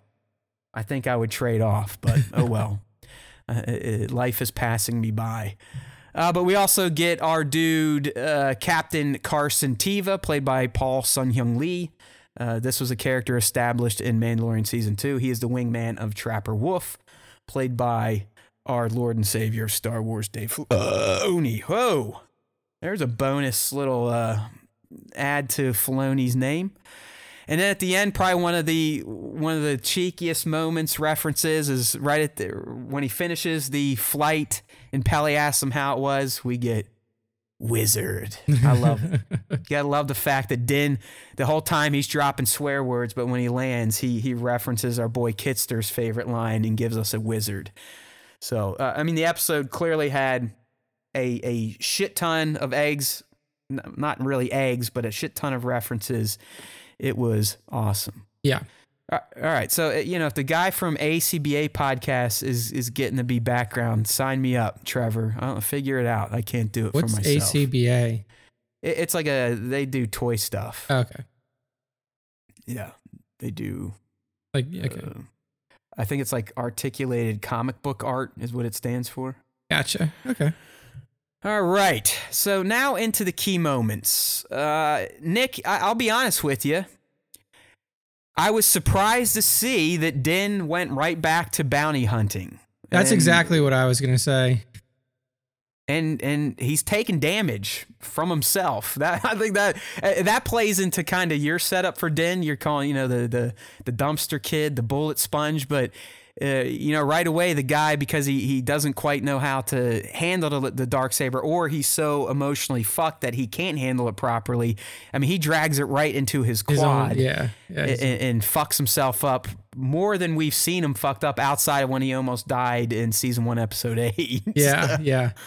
I mean, I could see that too. Like, you know, the first time you're using a lightsaber, even if it doesn't weigh a thousand pounds, it's like you you don't realize that like yeah, if this thing touches you, you're going to get really fucked up. you're fucked. so Yeah, so, far he he had only been used to having it hit his Beskar. He, Yeah. he didn't quite understand that um, his jumpsuit wouldn't protect him the same, and it- Exactly. it, it, it, it burned him good. I mean, so, it wasn't just a burn. I mean, the guy could hardly even walk by Yeah. the end. He fell down the Fell down the steps uh, stairs. as he returned to the covert. But Exactly. it, it was the whole bounty hunting thing, and and I know he he kind of used it as a side job to get information versus the the bounty. But the fact, I mean, it, it's like it- I look at it as a way. It's almost his way to deal with the loss of Grogu. Like, you know what? That that that little thing was such a big part of my life. Yeah, all this other I got exposed to all this other big gala- galaxy stuff with Mandalorians and Gideon, but I know where I'm comfortable. I know what can kind of take my mind off of all the shit I just went through. I'm going back to getting pucks and looking for shitheads. Yeah, it's um, just I never thought that like in that situation at the end of season 2 like that everything would just like go back to normal? Like oh yeah like Bo-Katan y- I guess he won it in fair combat so it's yours. Like and she just lets him go and do whatever he wants and they go back to doing whatever the fuck that they were doing and then Right. and then it, it just see it does seem weird that that he's legitimately just like okay another day at the office again Yeah. but I mean, in the end, it was ultimately to f- get back to his covert. And, Yeah. uh, you know, we, we were reminded in this episode again the whole thing with Grogu, as much as they bonded, it was a, a quest given to him by his leader. And, and as she said, when he comes back, she's like, hey, oh, you completed your ca- your quest. Well, you you are now able to join our covert again and work for us. yeah Uh, so it is almost like you, you got to remember the guy's f- fucked up. I mean, he's been brainwashed his whole life. There, there's only a few moments where he kind of became his own person and made decisions for himself that went against the creed. Outside of that, he is a ro- he's programmed to live by that creed. So yeah, he, he's like, you know what? Quest completed. I'm going back to bounty hunting, and I need to find my covert. So I, I, I guess I, I, I, I bought into it. It's just interesting to see it, but I, that's why this episode I think serves season three so well because it gets all this little shit out of the way, and we can jump right into what I think is going to be the big narrative moving forward. Gideon and his fate, and then obviously Din wanting to reclaim his Mandalorian title, which is going to involve a lot and is probably going to potentially almost uh, spur a civil war between the Mandos. And we've heard the leaks about Din calling out to a, uh, the galaxy to get a group of Mandos. So I, I really think the narrative shifts heavy to his quest to get back to Mandalore and redeem himself. seems so yeah i mean i hope that he kind of has his eyes opened in a way that Yeah. says like hey you know maybe maybe living in fucking random holes with two other people who don't interact with anybody else is probably not a good idea. Dude, But- th- th- and we'll, probably get there. If not, I, I have notes to remind us. But yeah, I, I think there's there's a lot more going on behind the scenes with the Yeah. armorer and, and what the what her kind is up to. yeah. Uh, if you really love Mandalore and you're so sad that you've lost it, why not try to, to band together with all living everybody. To take it back? Yeah, I Re- mean, reestablish it. Yeah. Something. No. and- All right. And like I said, the the fact that it took Sam Witwer in a tweet saying, "Oh, it- it's funny you're you're you're saying Bo Katan's a cautionary tale, yet you're the one still whipping horns on your helmet." So Yeah. I, I think there's there's something to that, uh, but we'll we'll get there. Um, all right, so next key moment, clearly he finds his flock again, and this is where we we really got some dark saber lore hammered out, at least as it's going to be now in this canon. And, and like I said, we, we got the curse fully explained. And Mandalore did fall, or at least if you believe in curses, because Bo did not win it by combat. Um, you know, he he he then rejoins the covert. We get the whole, you know, this is the way it always reminds me of like, and and also with you, and you know all that shit from my my Catholic days. Uh, but we also get the other side of the dark saber lore, which is one warrior will defeat twenty, and the multitude will fall before it. All right, and then again, if it's not one, a you know uh, Mandalore will be cursed, laid to waste, and its people scattered to the four winds, which is where we are at now. I mean, whether it was a curse or not, Mandalore fell to the Empire, and it fell hard, and they no longer have their planet, and they are scattered across the galaxy. So I, I just liked getting that, you know, kind of getting the the backstory of the dark saber, all the legend behind it is now out there and canonized again in the Mandoverse. yeah. Definitely. So yeah, like like Jared's saying here, I mean, you might as well run with it. Do you do you think the armorer is her sect as she calls it, and it is a sect? Are they a are they what's left of Death Watch, or were they like a, a more hardcore part of Death Watch, or are they the the remnants of Maul's super commandos? Yeah, I mean that's a it's a good question. It's also hard to kind of track from here because I mean you would imagine that the remnant of Maul's super commandos would have probably been dealt with. I mean the re- well actually what happened was the remnant of Maul's super commandos became the super commandos in the Imperial Army. Right, Gar Saxon. Yeah, I mean, exactly. He, sold out hardcore to work with the Empire, Yeah. but she she seems to hate the Empire and was was mocking Yeah. it. Like, hey, the Empire was only around for thirty years. Fuck them. That's what I was saying is so that's why I was saying like I don't I don't necessarily think that they're a part of like Maul, Maul DeLoreans necessarily because we've already kind of seen their story play out through Rebels with the Super agree. Commandos. I mean, I think that more more than likely that they are kind of like a just like a a sect of Death Watch that kept that kind of credo and well, we gotta remember, at least in Clone Wars, the Creed didn't exist. Yeah. I mean, fucking pre Vizsla, Bo, when she was in it, they all had their helmets off. yeah So it, it's almost like. Eh, I mean, the creed itself could be horseshit. It, it could be something that they've It's- only been following for 20 years. Yeah, I mean the creed itself is definitely horseshit. I mean we we know that already. Um, I mean I feel like it's uh, like she's a cult leader. Like I don't know how else to put it. Like she is a cult would leader. you- she's the one. She's somebody who preys on disinformed, uninformed, or very gullible people.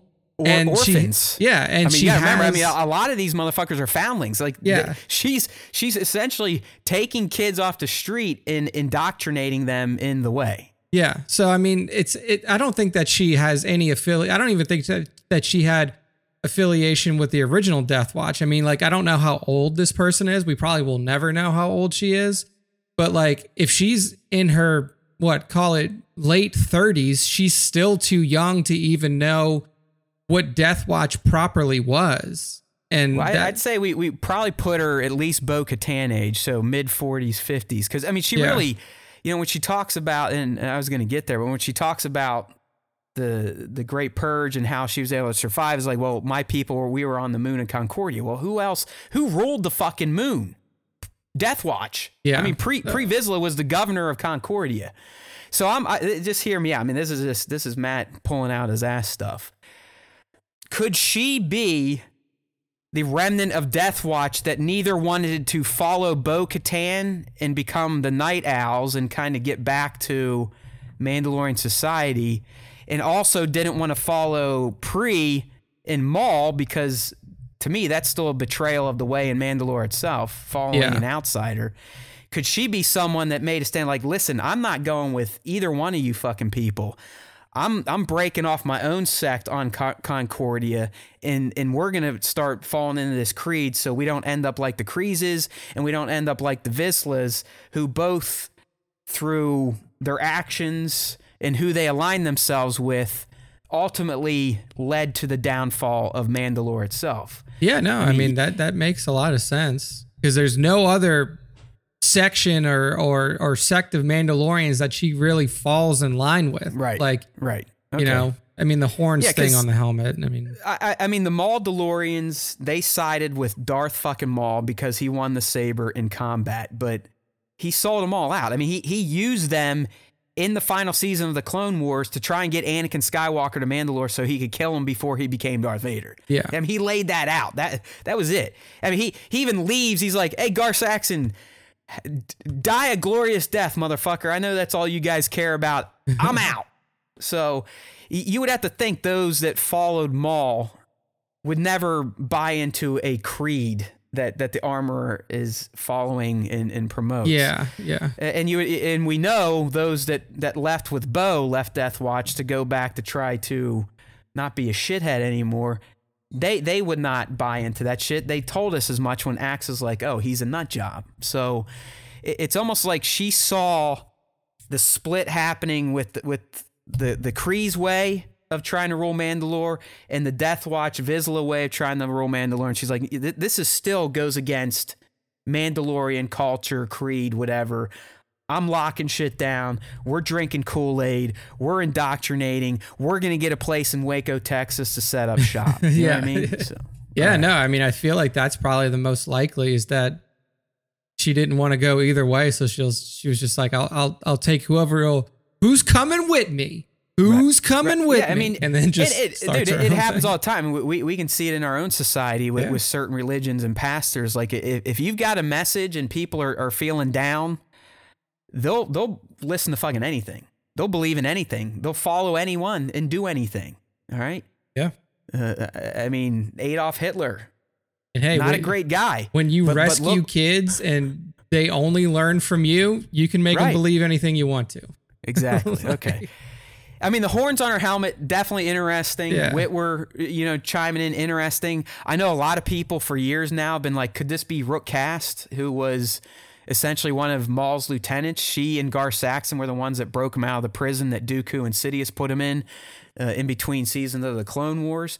But still, she was a loyal follower of Darth Maul up until the end. I mean, I know we didn't quite see her fate, uh, and she doesn't really show up again in Rebels, unlike Saxon, who completely sold out to the Empire. Uh, But that, that's my point. It's the, the Mandalorian Mandos sold out their own planet almost immediately when the Empire took over. So I don't think they would then become someone like the Armorer. Yeah, All right. hard hard to believe. It's good stuff. I mean, I, I, Yeah. this is why I live. This is why I love Star Wars. It's it's this shit, like the nuancy stuff. You know, who who's the armorer? Where does she come from? Why why does she think this way? What happened to her? Right? It, it, you know what what was going on on that moon of Concordia? All right. What else? Uh, okay.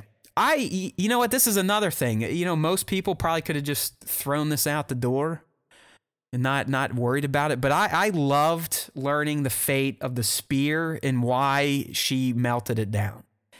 And it does make sense until I think someone brought up, well, then why do they make whistling birds? And that that is a good, very good point because I do believe the whistling birds, at least the projectiles, are forged of Beskar. So uh, technically, they do use Beskar to make weapons. But her, her sell to him is like, listen, motherfucker, this thing existing, period, is a risk to all Mandalorians because this is one of oh, you know one of only weapons in the galaxy that can pierce our armor. Yeah. So we we got to get rid of this shit. Beskar should always only be made for armor. Yeah. I mean, the whistling birds thing has always been like a. They, they kind of threw out the the canon on that pretty quickly because they're like, use it wisely, and then every other fucking episode, he's got new whistling birds. Well, yeah, so- yeah. I mean, he just he just emptied a he emptied pellets in this episode Yeah, into the, the, the whole- into the weapons locker. So. Yeah, I mean, th- th- this motherfucker's got whistling birds coming out of his ass. So, like, Right. clearly they don't have a problem making those. it could have been off screen. Like, I did you have a BB gun when you were a kid? Yeah. Uh huh. And you remember the copperheads, like the BBs, you could buy like half gallon milk Yeah, jugs of them. Yeah, maybe maybe he has one of those, you know, off screen we've never seen, right? Yeah, he's just got like. He, she just made a whole bunch of them at Yeah, one time. He got a fucking ton of them. They're they're like BBs. He just reloads them when he needs them. So, but either way, I mean, her point it was kind of valid, and it made sense that someone like Morgan would have had this weapon, which can not only can defend against lightsabers, but could also pierce Mandalorians. Yeah. And the fact that she was a lieutenant of of Thrawn should not be lost on people because he either gave it to her or, or he knows that same concept of if we have Beskar weapons, we, we can, can fuck stand shit up, up. to anybody. yeah, Yeah. yeah, we, we can fuck up those those space wizards and the you know the the the, greatest warriors are Spartans of the galaxy for Yeah. sure. All right, uh, kind of back to the Great Purge. I, I think we we've gone through this. You know, Yeah, her we- her explaining like, "Hey, I, my people survived because of the creed, and we were on the moon," which bullshit. It's that's a crock of shit other Mandos survived that did not believe in the creed, and you know we can name three of them, and I'm sure there's more. But Axel Woves, Koska Reeves, and Bo Katan would call bullshit on that line from the Armorer. Um, but it, it, you get that history. You know, if you have not watched Clone Wars and Rebels, Rebels in particular, you, you get the Mandalorian history laid out and, and the Moon of Concordia and how there was a, a group of Mandos that lived there because they broke away from modern Mandalorian society, which they thought became too soft under Duchess Satine. You, you know, they, they so you can see how someone that might have been on the moon is more hardcore in the kind of the ancient ways of Mandalore, right? Because I mean, they they initially split from the main planet because they did not jive with how the Kryzes wanted to rule Mandalore in a more modern fashion. Like, listen, we don't all have to be running around in our Beskar fucking killing each other to get things done. We can try to rule with some civility and, and government versus war. All right, and then that, that great scene, the just the the T eight hundred K twos, love it, love it. I, almost need to fire up Terminator at this point. um, blah blah blah. Insights, learning to.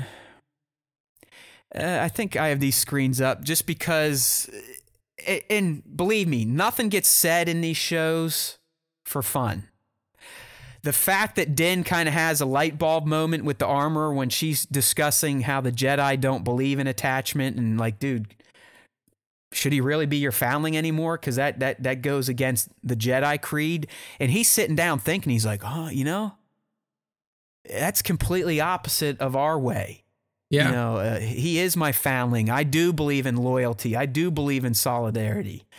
And uh, you know, so you, you kind of get that that laid out, and and the fact that Din is not going to buy into. No, I mean, just because he's a Jedi, I'm not going to just disconnect myself from this little fucker.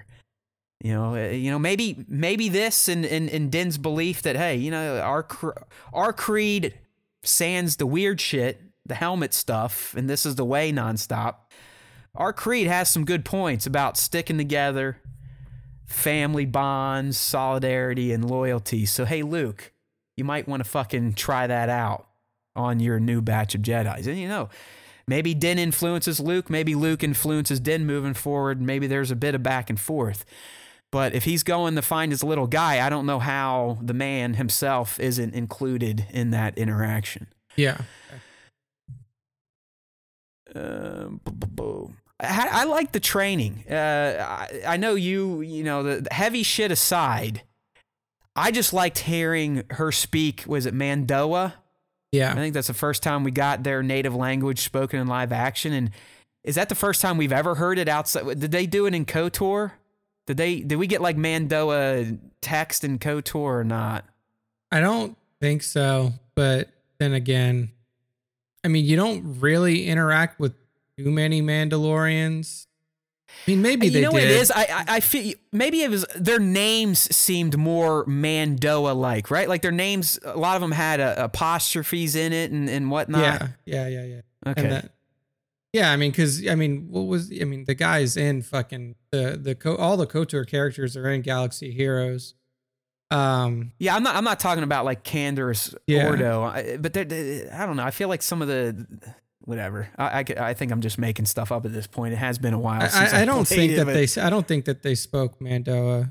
In, in Not, I, it, it- not necessarily speaking it, but I felt like their names were more reflective of the language. Because when I had the closed captioning up, like everything she said would be like two letters, apostrophe, and then the oa, like uh, teoa, hua, su, whatever the hell she was saying. I mean, the, everything had an apostrophe. And I, I believe some of the, like at least the armored Mandalorians in KOTOR, like their names were kind of spelled that way. But yeah, again, I, I think at this point I'm just generalizing and probably making shit up.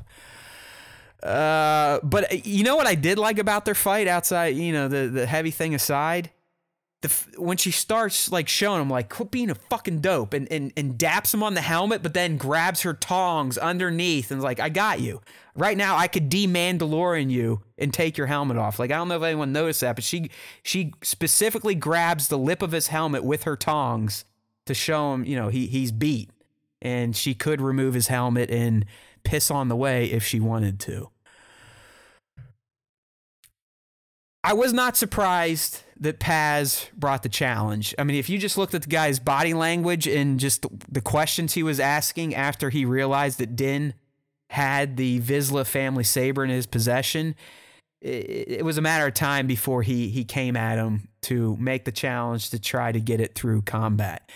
And I guess it's clear, and this this might bode well for Din if Bo really does want it, but it, it doesn't look like you have to win uh, with a with a flawless victory. yeah, Yeah, that it doesn't seem like a finish him has to be a part of this ceremony for the dark saber. It just it seems if they yield or if someone else says yield, that's considered a victory. I, I figured with these nut jobs, especially the Creed followers, it would be to the death. yeah, But death or death or nothing. So it's either that or the armor is like, oh shit. Yeah, the armor. Pretty, Din, Din is pretty fucking special. I don't want to get on his, uh, you know, I don't want him fucking with me. So I'm going to make him feel like shit and say he's not a Mandalorian anymore. So I'm just going to call the end of the match and then see if he's taking his helmet off. So yeah. Also, that- like she, she probably realizes like there's only three of us, and Yeah, if we- he kills that guy, there's only really just me. And then yeah, because she's thinking like, man, if he kills the big guy and then I ask him about his helmet and he says he's taking it off,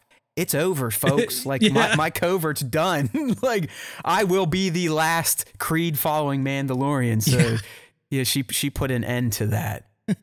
um, but he kicked his ass, right? Yeah, he did. Din Din's the man. I'm telling you. She even says, and you know, maybe it was just to make him feel better about stealing his spear, but she's like, listen, this is the dark saber is a more noble weapon for you to wield, Din, more or less. So he, he's special. We know this, but I think the universe and even his own people, and maybe she has known all along, but don't sleep on Din for being a bullet sponge the rest of his life. I mean, as well as just a a, a hunter. Uh, I think they have grand plans for it just this it also just goes to show you like how bad all the fucking bunker kids are at actually fighting because like if he's the best that they have doesn't bode well if they actually fight people who don't live underground their whole life so Yeah. I mean, and, and Paz has not shown out too well himself. I mean, outside of his heroics and saving Mando and flying in, leading the charge, and then saying goodbye.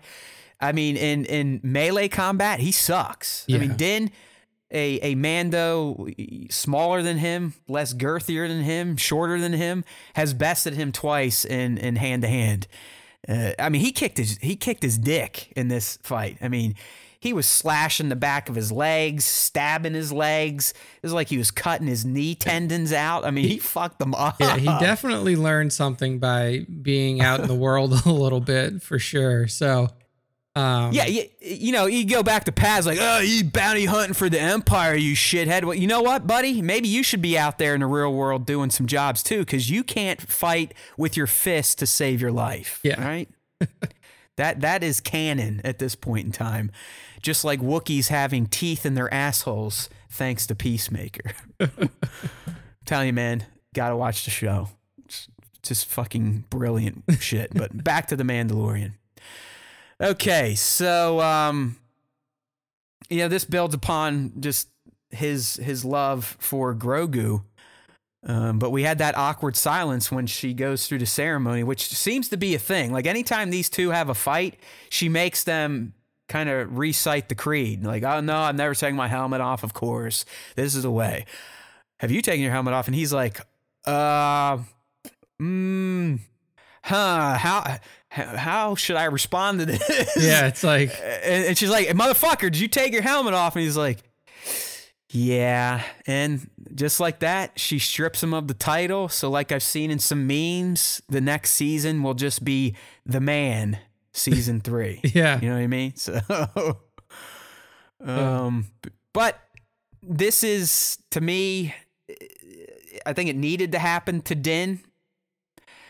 Now, while I do believe his main motivation outside of seeing Grogu is going to be to redeem himself in her eyes, I do think the journey he gets himself into will ultimately wake him up to not only his true potential, but what he can do for Mandalorians and Mandalore itself. And in the end, even if he it comes to blows with the armor, I, I- think Din will be he will be okay not be considered a being considered a Mandalorian in in in the cult's eyes when this is all said and done. yeah, I think so. I, I agree with that. But that is, I mean, I I mean the fact that she even says like they they they tee this up for idiots like me. He's like, um, uh, can I can I just say sorry or something? Like, how can I? Come on, please, mom, please, mom. How can I get back in your good graces? And she lays it out for him. She's like, hey, yeah, you got to go to the living waters beneath the mines of Mandalore. And and he's like, um, that shit's fucking blowed up, lady. And she's like, this Good is the luck. way, which which was her way of saying, go fuck yourself. Go you know, fi- you go figure it out. yeah, you you took your helmet off. You asked me how you can get back in my good graces. This is it. So I, I think that is going to be his initial. We could almost call it the MacGuffin. Uh, Yeah. For season three, like I, I think his fir- his initial intentions are going to be to redeem himself in the eyes of the cult, but that is going to lead to a hornet's nest of other Mandalorian society type of of issues that he's going to have to address, and and clearly we we need the Bo Katan side brought back in as well because there's there's three factions at this point: the Ding Dongs, the Creeds, the Owls and their followers, and then the Din. Like the Din is truly one of a kind at this point in time. yeah, He's not with the Owls. He's no longer with the Creed. This is the first time, really, since he was found that he is kind of his own man, hence the man. Um, Peli, of course, and the um, new ship thing.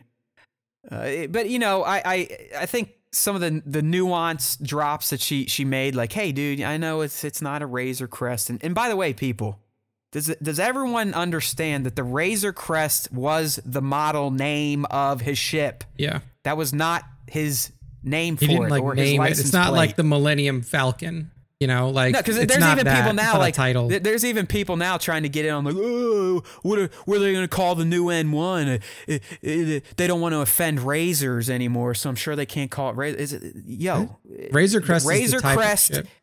is the type of ship, just like the Slave One is called a Firespray, and the Falcon is a Corellian freighter. All right, like, come on with the fucking names. But it, if you're gonna get pissy, at least know what you're talking about. The Razor Crest, Razor Crest was a model name. It was not the ship's name. It was even proven in here. He's like, "Yo, you didn't find another Razor Crest? What the fuck's wrong with you? I don't want this piece of shit." Um, but the the way she was selling it, it all makes sense, right? It, it's it's Galactic Republic era. It has not been put into the database. It's a perfect ship for someone like Din Djarin. Can't be tracked. It, it, it can't be pinged. He, he essentially is a ghost. I mean, Yeah. he is in a ghost ship that it, it's been proven it, nothing can even catch it even before it jumps to hyperspace. I mean, I loved when that was. I- Yeah, that was one of the best moments when Yeah. you know Teva's like, "Hey man, you sound familiar. Uh, do, do you mind maybe me asking some questions?" And, and as Din's looking at him, his fingers flicking the switch, and he just he's like, "Feet don't feel me now." and he's like, and just disappears. That was T- fantastic. Teva's reaction was so great too, because the guy's like, "Should we go after him?" And he's like, "Dude, do you want to fucking sit there and like file all this bullshit?" Like, like no, I don't want to have to deal with this. Bye. Like, what did he do? He didn't do anything. Yeah, and that's why I mean, I, hopefully down the road, you know, maybe they roll Bo Katan into it or something. But I, I would like that new the the Rangers of the New Republic. I would like that series because I, I do think it would have included the Tevas, the Trapper Wolves, kind of the randos of of the New Republic, and just seeing what they were getting into because it. I mean, it's kind of fun. They're they're they're, they're kind of like highway patrolmen at this point in time. But you know what what else are they getting to in their day? Uh, but yeah, that that was a fun scene. I love that stuff. But but everything with Peli, you know, we, we don't need to talk much more about her. I, I'm 100% in agreement with Nick. She is an amazing character. I'm so glad that she has been created and that uh, Sedaris keeps coming back and bringing her to life. I mean, talk about just getting a fantastic role that probably doesn't require a ton of work, but you are now a legend within the Star Wars universe, at least to people like like Nick and myself. Um, you know, her the date and the Jawas and the furry. Yes. Did you did you catch the moment where you know she's talking about dating a Jawa and one of the Jawas asks her out and she's like, "Nah, I'm I'm working on me right now." it's just fantastic. I wonder, like, do you think Sedaris is going all script, or do you think they let her riff a bit on set? oh, they let her riff for Yeah, I- sure, for sure. They'll let her improvise and, and stuff like that. Yeah, when when you have somebody like that, um, What Yeah. what has she been in You before? I mean, is she a is she A- a Amy- comedian? Amy is she from like a, a comedic a comedic group or something, or she just has great timing and delivery? I mean, she's. Pr- to, I mean, to my knowledge, she's like primarily a writer. Like she's she's like a good comedy writer. Um, trying to see like, I mean, she was in a ton of like running with scissors and stuff like that. I mean, let's I feel like I feel like she could also be a, a, a she feels like a character that could also be in Ted Lasso for some reason. I don't know. It's just the way she delivers her lines. She's got that that snark to her. yeah, That's just it, it- it's brilliant. I mean, it even can make silly stuff like you know dating a Jawa, and then she throws in they're really furry, or when she not even speaking Jawa ease, but she goes like she like squishes her face together and is mimicking them talking. It's yeah. she's brilliant. I don't know. I mean, like a lot of like character acting, voice acting, stuff like that. She created uh, and wrote the um, Strangers with Candy series. She created and wrote um, like some other stuff too. At Home with Amy Sedaris, which has been on for which was on for three Uh, years. So, I mean, like, I mean, she's an all-around creative. Yeah, man. Like, yeah. She just so she she is like a. I mean, maybe I I align her with Lasso because of, of Sudeikis, but Sudeikis, Sedaris, eh, they they they kind of got that the the same skill set. You know, writing, Yeah. but also being able to deliver comedy. Just uh, fantastically. So there you go. Props is buying buying into my Ted Lasso comparison. There's just something about her. But really, the reason this is in key moments, it, it's not to just uh, idolize the great Peli Motto, uh, but she she was the one to at least infuse a little bit of Book of Boba Fett uh, narrative into it when she Yeah. casually explains, like, "Yeah, man, these fucking pikes they're they're taking over, making things hard. They're you know, they're they're running Tatooine at this point in time. So." You know, Boba's problem is is being felt by everyone on Tatooine this this at this point. So there was your your second loose connection to the Book of Boba Fett in this episode of the Book of Boba Fett. yeah. Uh, and then the obviously this tricked out N1. Do you think we'll get a name for it? Or or does Mando not name ships? I don't know. It doesn't seem like he runs with names because I mean, he like you said, he was just calling the Razor Crest the Razor Crest. He didn't name it anything special. Yeah, he's. I mean, you got like you grew up in a creed. You, you, there's probably no fun, no laughter, no nothing. So yeah, he's like, "Oh, just give me a ship, Razor Yeah. Crest." Rah, rah, you know, "Oh, I need to go get my bounties. Just all angry all the time and like, "This is the way. This is the way. This is the way. This is the way." I mean, they they remind me of like those people from Da Vinci Code, right? That- Yeah. that order that you know would beat themselves with the cattails and whatnot, and I mean that that that's kind of the armorer's Mandalorian yeah, creed. man, they're fucking psychos who are Yeah, they're they're like what zealots, zealots, something like That- that. yeah, Fanatics, zealots, you name it. yeah. But I mean, just uh, we got the ship up on the live stream. If you're if you're looking, if not, you can check it up on the post. But I mean, look at that thing. Dude, it The looks N1's badass. Yeah, it does. I mean, the N ones are already cool looking, but I, I like that they scrubbed it down and but still left some of the yellow in there, Mm-hmm. very Mando-ish, you know. Uh, but you got like the hood scooped out with the bigger engine. Yeah, I was gonna say the I- engine hanging over. Like when he first turned it on, I was like, "Is this engine literally just gonna pop right in front of you and just shoot off into the air?" Like, it- you, you gotta love how they awesome. made it shimmy and shake like a big American muscle car would. Yeah. Though I mean, it's like y- you don't really see that in Star. I mean, really, the the Falcon's one of the only ships that would start sounding like a jalopy. Uh, but but you know this one fired up kind of like when my neighbor fires up his his what seventies Camaro or whatever. It's like. I mean, you can feel it within the cul-de-sac, and and I think that was kind of the same with Mando's N1. But it's just, it's badass. I mean, look at the, it, it looks like you got better cannons on the front. You, you, there's some attachments under the engines. I don't know if there are more boosters or more weapons. Uh, the tail's been trimmed down a little bit to expose more of the rear engine. I don't know. It's just, it's fucking sweet. Yeah, it sounds it sweet. looks it, it awesome. flies like a dream. And as much as Mando was kind of hating the idea, I think by the end, with him saying wizard, that he is uh, 100% down with his new ship at this point in time. Yeah, definitely. Um, but Awesome I, I'm someone that even if this only comes out TVC or, or 118th scale, I'm, I'm grabbing one of these motherfuckers. Uh, it's just it's too cool and and already an iconic looking ship in Star Wars. And how about that? I mean, i- i- it's not even a week old, and I'm calling it iconic looking here. Uh, and uh, yeah, I mean the, the last, deal yeah the deal with fennec at the end. I mean I, that doesn't surprise me that he's like hey you know this one's on the house but this is where i want to get into a bit of of speculation now nick. So this i, I really feel like with the way this exchange goes down between fennec and din that they have painted themselves in a hole for the remaining two episodes into where you have to address the reunion now. Like even if it's just a casual five minute scene off planet, we, we you know, Din is already there and meeting Grogu.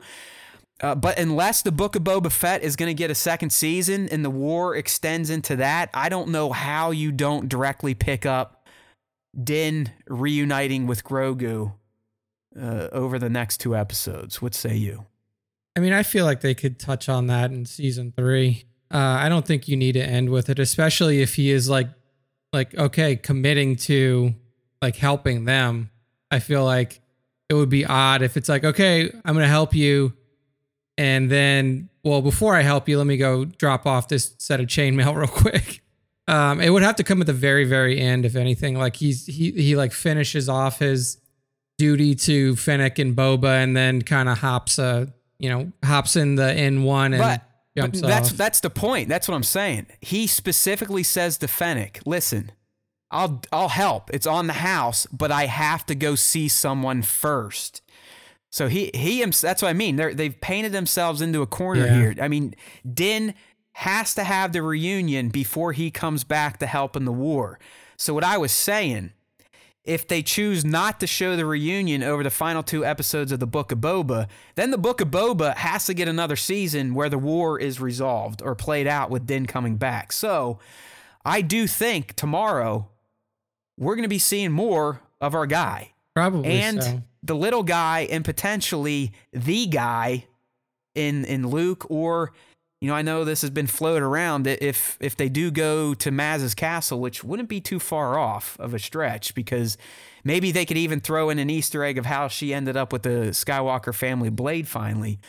Uh, but if they head to the castle, if that's where he is going to find Grogu, think about the potential there for characters to show up outside yeah. of Luke, Grogu. You could have Chewie. You could have a casual Han spotting.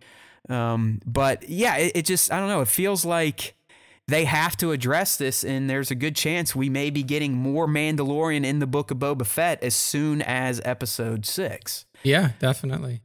I think it's like like I would have preferred them to actually save that for the actual Mandalorian season 3. That's what I mean. It's it's it's. It They have to address it. They have to address it. and it's not opinion. like they're making these decisions. It's not like they're they they had multiple episodes of each, you know, like multiple iterations of each episode built up because they're like, oh no, the fans don't like it. We gotta we gotta switch to Mando mode. they, they like, don't give a fuck about what we yeah, think. they, they, mean, really don't. So people th- this shit's been written years ago Yeah. filmed uh, over a year ago i mean it was it was ending filming about this time last yeah. year So, it's they- surprising that they actually decided like this is the avenue for this show. Yeah so i, I don't know I, I could see episode six all right we, we got to deal with the din stuff but maybe the second half is the other part of Boba's army, maybe maybe folding in some of the big name bounty hunters, because Fennec didn't say that line in episode four to just go and get Din Djarin. Uh, I mean, I, I think it, it opens potential, like I was saying last week on the solo cast. She could be hitting up the Assassins Guild. We could get Ochi of Bestoon. We could get the the bounty hunters from the Executor deck, right? The the, the Bosks, the IGs, you name it Yeah. and and I'm thinking episode six is kind of the the final culmination of Boba rounding up the army, and then seven is the big payoff, the the riding of the Rancor in the actual battle. Uh, now it will be interesting, like props is saying in the in the stream chat here. Do Luke and Grogu come with Din to help? Would that be something they would want to help? Because in the end, it might be for a crime lord, but he's doing it to help the people of Tatooine Yeah. and free them of the Pikes or whatever. You know, is is Crimson Dawn still the the true players here? Yeah. Uh, so It's I guess there's that potential so- now. Yeah, there you go. You know, he may want to go back and check out the hovel, right?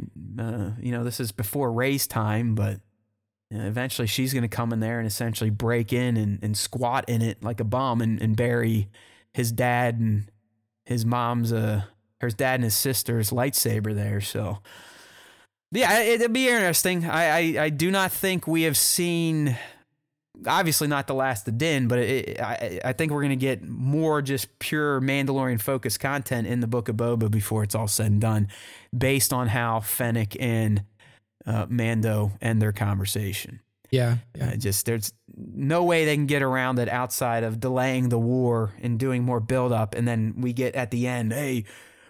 Don't, you know what they used to do in Marvel? Boba Fett will return, that type of shit. And, Yeah. and then we know we're getting a second season. But it, it, I think they, they're going to try to wrap this shit up, kind of get Boba to a, a good spot at the end, position Mando at the end for him to be able to leave and kind of go on his adventure and all that fun stuff. So yeah, it's episode six. Prepare for more uh, of all the ha ha ha. Yeah, the Book of Boba had to rely on Mandalorian to become interesting takes, which are just fucking ridiculous. And like and the th- like for me too, like I would have been fine if he didn't show up in here. Like, yeah, is it the best episode? Yeah, it's because it's the best made episode. I don't think that the story, in fact, like the story itself was like okay. There was like the the the reason I liked it is because of all the cool shit that happened in it. Like not necessarily because it was Mando or anything like that. Um, but I think that they could have made the rest of the show without him being in it, and still it would have been a good show. Um, yeah. yeah. But I mean, we. I mean, we, I, I believe you could probably go back to us recapping season two, episode eight, and and when we learned about the Book of Boba, I'm sure both of us were like, "Yeah, Din is going to be in it. He's been rumored to be in it all along." At, at, at one point, I thought Nick was spot on, like they'd only bring him back via flashback, and that's how we see them both. But no, that's not going to be the case. It is present timeline, and and uh, like I said at the opening, this is that the Mando verse coming into fruition in full. This is what was promised to us after Mandalorian itself was a success, and Disney, via John and Dave, decided to expand upon this timeline with the Book of Boba, Ahsoka, and the seemingly dead uh, Rangers of the New Republic. That was set up, pitched to the fan base of, hey, we are now going to have a shared universe, just like M A R V E L, without saying that part out loud. We are going to have crossover episodes. We're going to have a big fucking endgame like finale at some point in time. So you need episodes like this to remind everyone, like, hey, th- this ain't a Boba Fett silo. It's not a Mando silo. They're all living in the same timeline, interacting, crossing paths, pissing off the same groups, helping each other out. This is what we were promised, and I think it's fucking fantastic. If people are gonna get bent because their their Lord Boba isn't who he is in their head based on some bullshit comics they read back in 1984, oh well, get over it. We have a Boba Fett now. He is a real character. He has beliefs. He has motivations now. He has emotions. I love the book of Boba Fett, Boba Fett. That's my guy. I'm fully behind this character now outside of him just looking cool. Right? I've always been able to admit the guy looks cool as fuck. That's and as George said when I read his comments to you last week, that's the only reason he was popular. He didn't earn his popularity through action. He earned it because he looked fucking cool. Yeah. Well, now, now that we know he's a person and has motivations, let's see what happens now. Let, let, us see what he starts to do. All right. I, I've been a fan of this of this series from episode one. I'm still a fan after episode five, even though it completely was devoid of Tem and Boba. But it's all a plan. You know, the same people shitting on this series since episode one are the same people that would blow John and Dave if they walked into their living room right now. So they're idiots. Same people that wrote Mandalorian are writing the book of Boba Fett. Same fucking person. Okay? And it is a grand plan. It is not just Miller time an episode we resolve a plot point. All this shit. Ming Na told us. We told you three weeks ago. Wait till you get to the end to truly lay judgment because there's a good chance your perceptions will be completely changed. Because these guys, and John mostly, I mean, John is the creator of this stuff, people.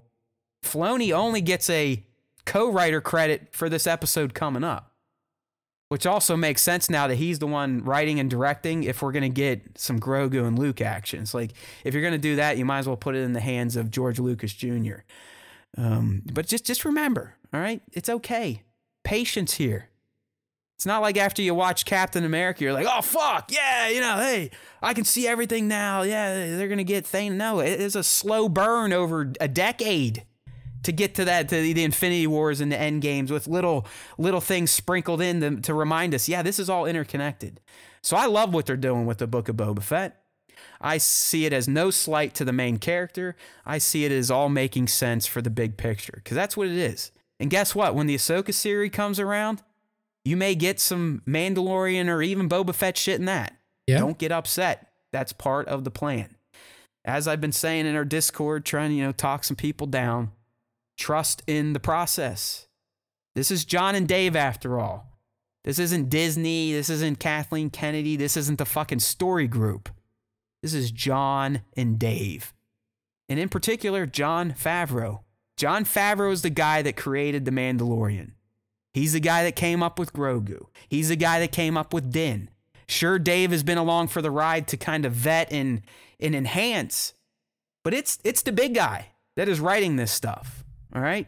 Just keep that in the back of your gray matter the next time you want to get all upset.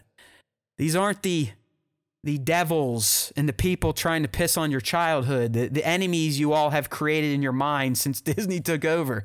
These are the people we, we have been praising since 2019. So just remember that, all right? Okay.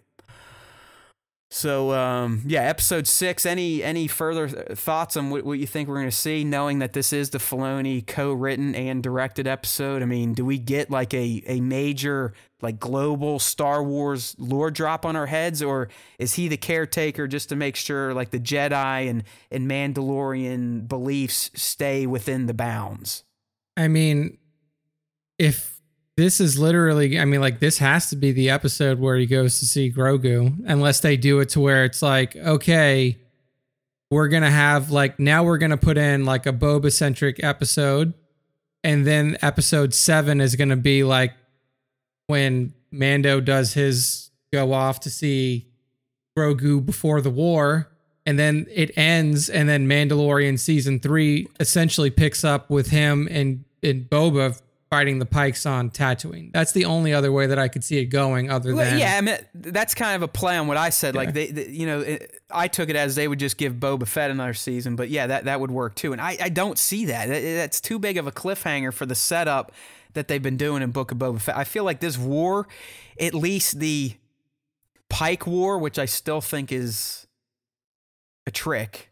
It's it's a you know it's it's kind of like some second hand shit or sleight of hand shit. I, I do not think the Pikes are these these big badass crime syndicates that can take over a planet by themselves. So Yeah. uh, we very well could see Bo- the Book of Boba Fett ending with him conquering the Pikes, but then learning at the very end that he's got much bigger problems because the Pikes were just a a uh, pawn. kind of a yeah uh, the the pawns a diversion for what's really happening in the galaxy at least in the in the crime world scene but uh, I, I do think episode six is going to be heavy on Din again, but uh, not completely devoid of Bob. I could see it being a 50 50 split. Let's get the reunion done.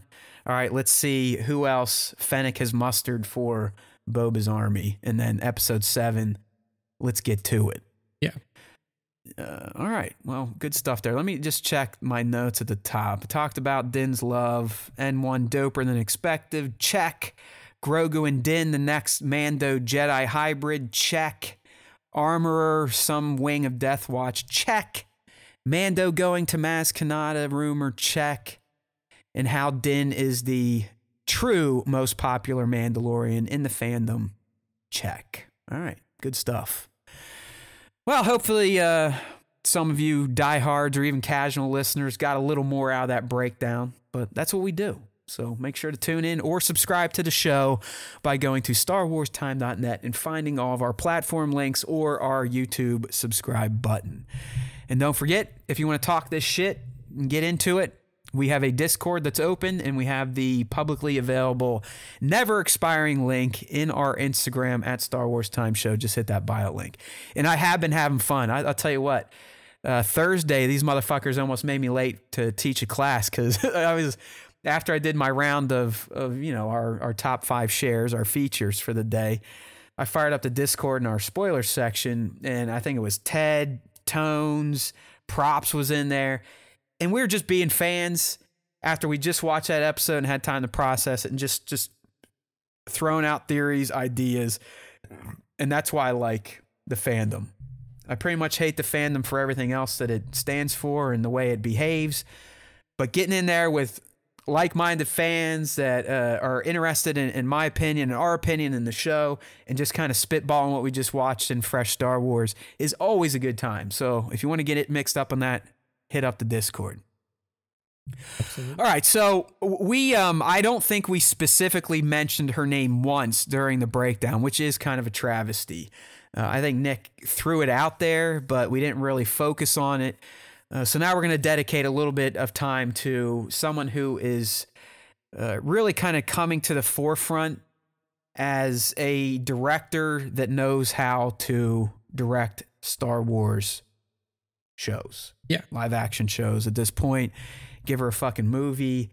You know, her dad did one. I, I, I completely enjoy Solo, even though he didn't do it all, but he's the one that saved it and, and got it in the theaters for us to see. But BDH, Bryce Dallas Howard, really should be celebrated for her work in the Mandoverse to date. Uh, I, everyone at this point in time can probably call out her episodes by name. Uh, I know I can because I'm one of those losers, but I mean, she did The Sanctuary in episode one or season one. Yep. That's the one where uh, Din and Kara meet for the first time. She did The Heiress in season two, which is where we got live action Bo Katan for the first time. And now she got the return of The Mandalorian. And yes, did an absolutely fantastic job.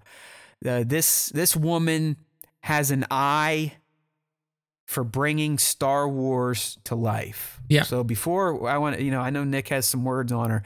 Before we we continue to gush over Bryce Dallas Howard, I, this is one thing I still want everyone to remember. She did not write this episode. Her job was to read the script and screenplay and then bring that story to life. So while I, you know, I, I think fans forget that sometimes that this is not like the sequel trilogy where the director's doing double duty. Their only job is to bring the story to life. So when people are like, "Oh, you know, Bryce Dallas Howard finally made Boba Fett good," it's like, well, she didn't write the fucking episode. She's Jon Favreau is still writing the shit. He's just having other people bring it to life.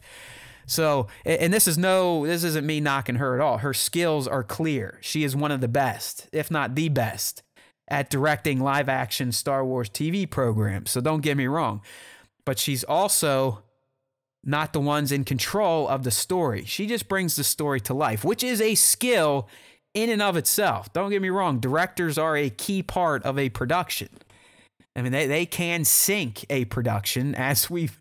I, am not, I'm not going to say that any uh, Book of Boba episode has been a complete stinker, but the ones where fans have gotten the most opinionated are the ones that have been presented us through the lens of Robert Rodriguez's eye.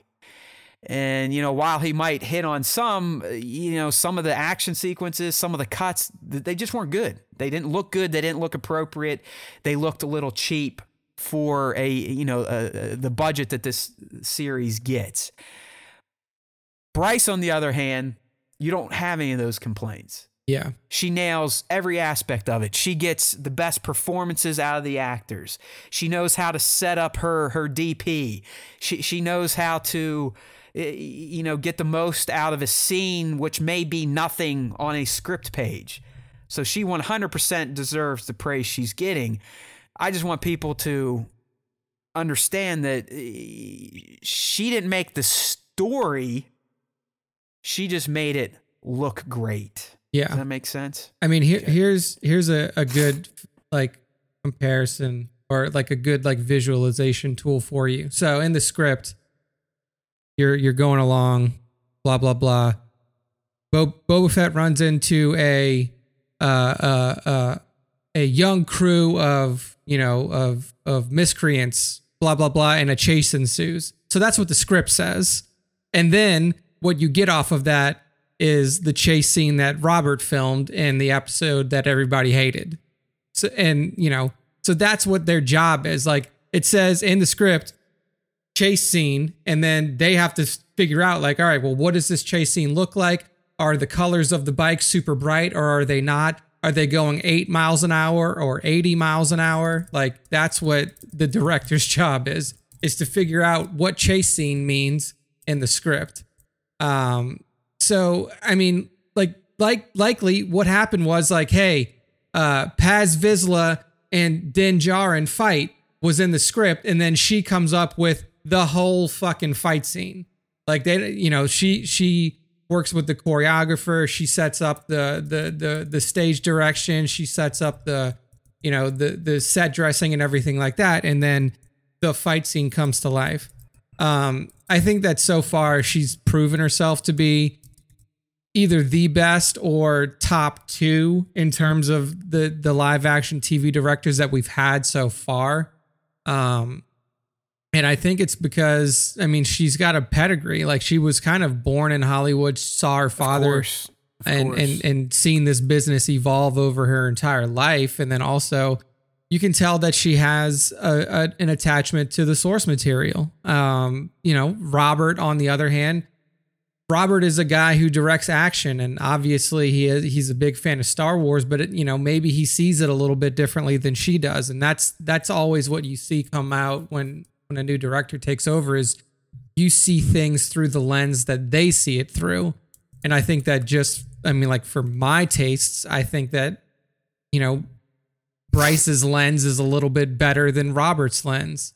Yeah. Um, for this for this universe, 100%. I mean, Robert clearly has a style. I mean, Yeah. you can say what you want about Spy Kids and all that shit. It looks janky, but but people like it. My my kid's into that stuff. I mean, sh- she's a and you know I question her sometimes and what what I did to lead to this, but she's a fan of Shark Boy and Lava Girl, which is one of the most atrocious looking and, and acted and shot everything movie, but you know, you, you, you look at some of those projects and you look at what, what he did in some of these episodes, you're like, yeah, that that's the same guy, which is sad considering what he did in, in The Mandalorian. But hey, uh, it is what it is. Uh, but she, I mean, the, the, reason we're talking about Bryce is because it's been reported, uh, which shouldn't shock anybody, but it's been reported that she's she's already coming back, if not already working on the Mandalorian season three, directing an episode, which we yeah. do know is in production. It's been in production since the end of 21. Mm-hmm.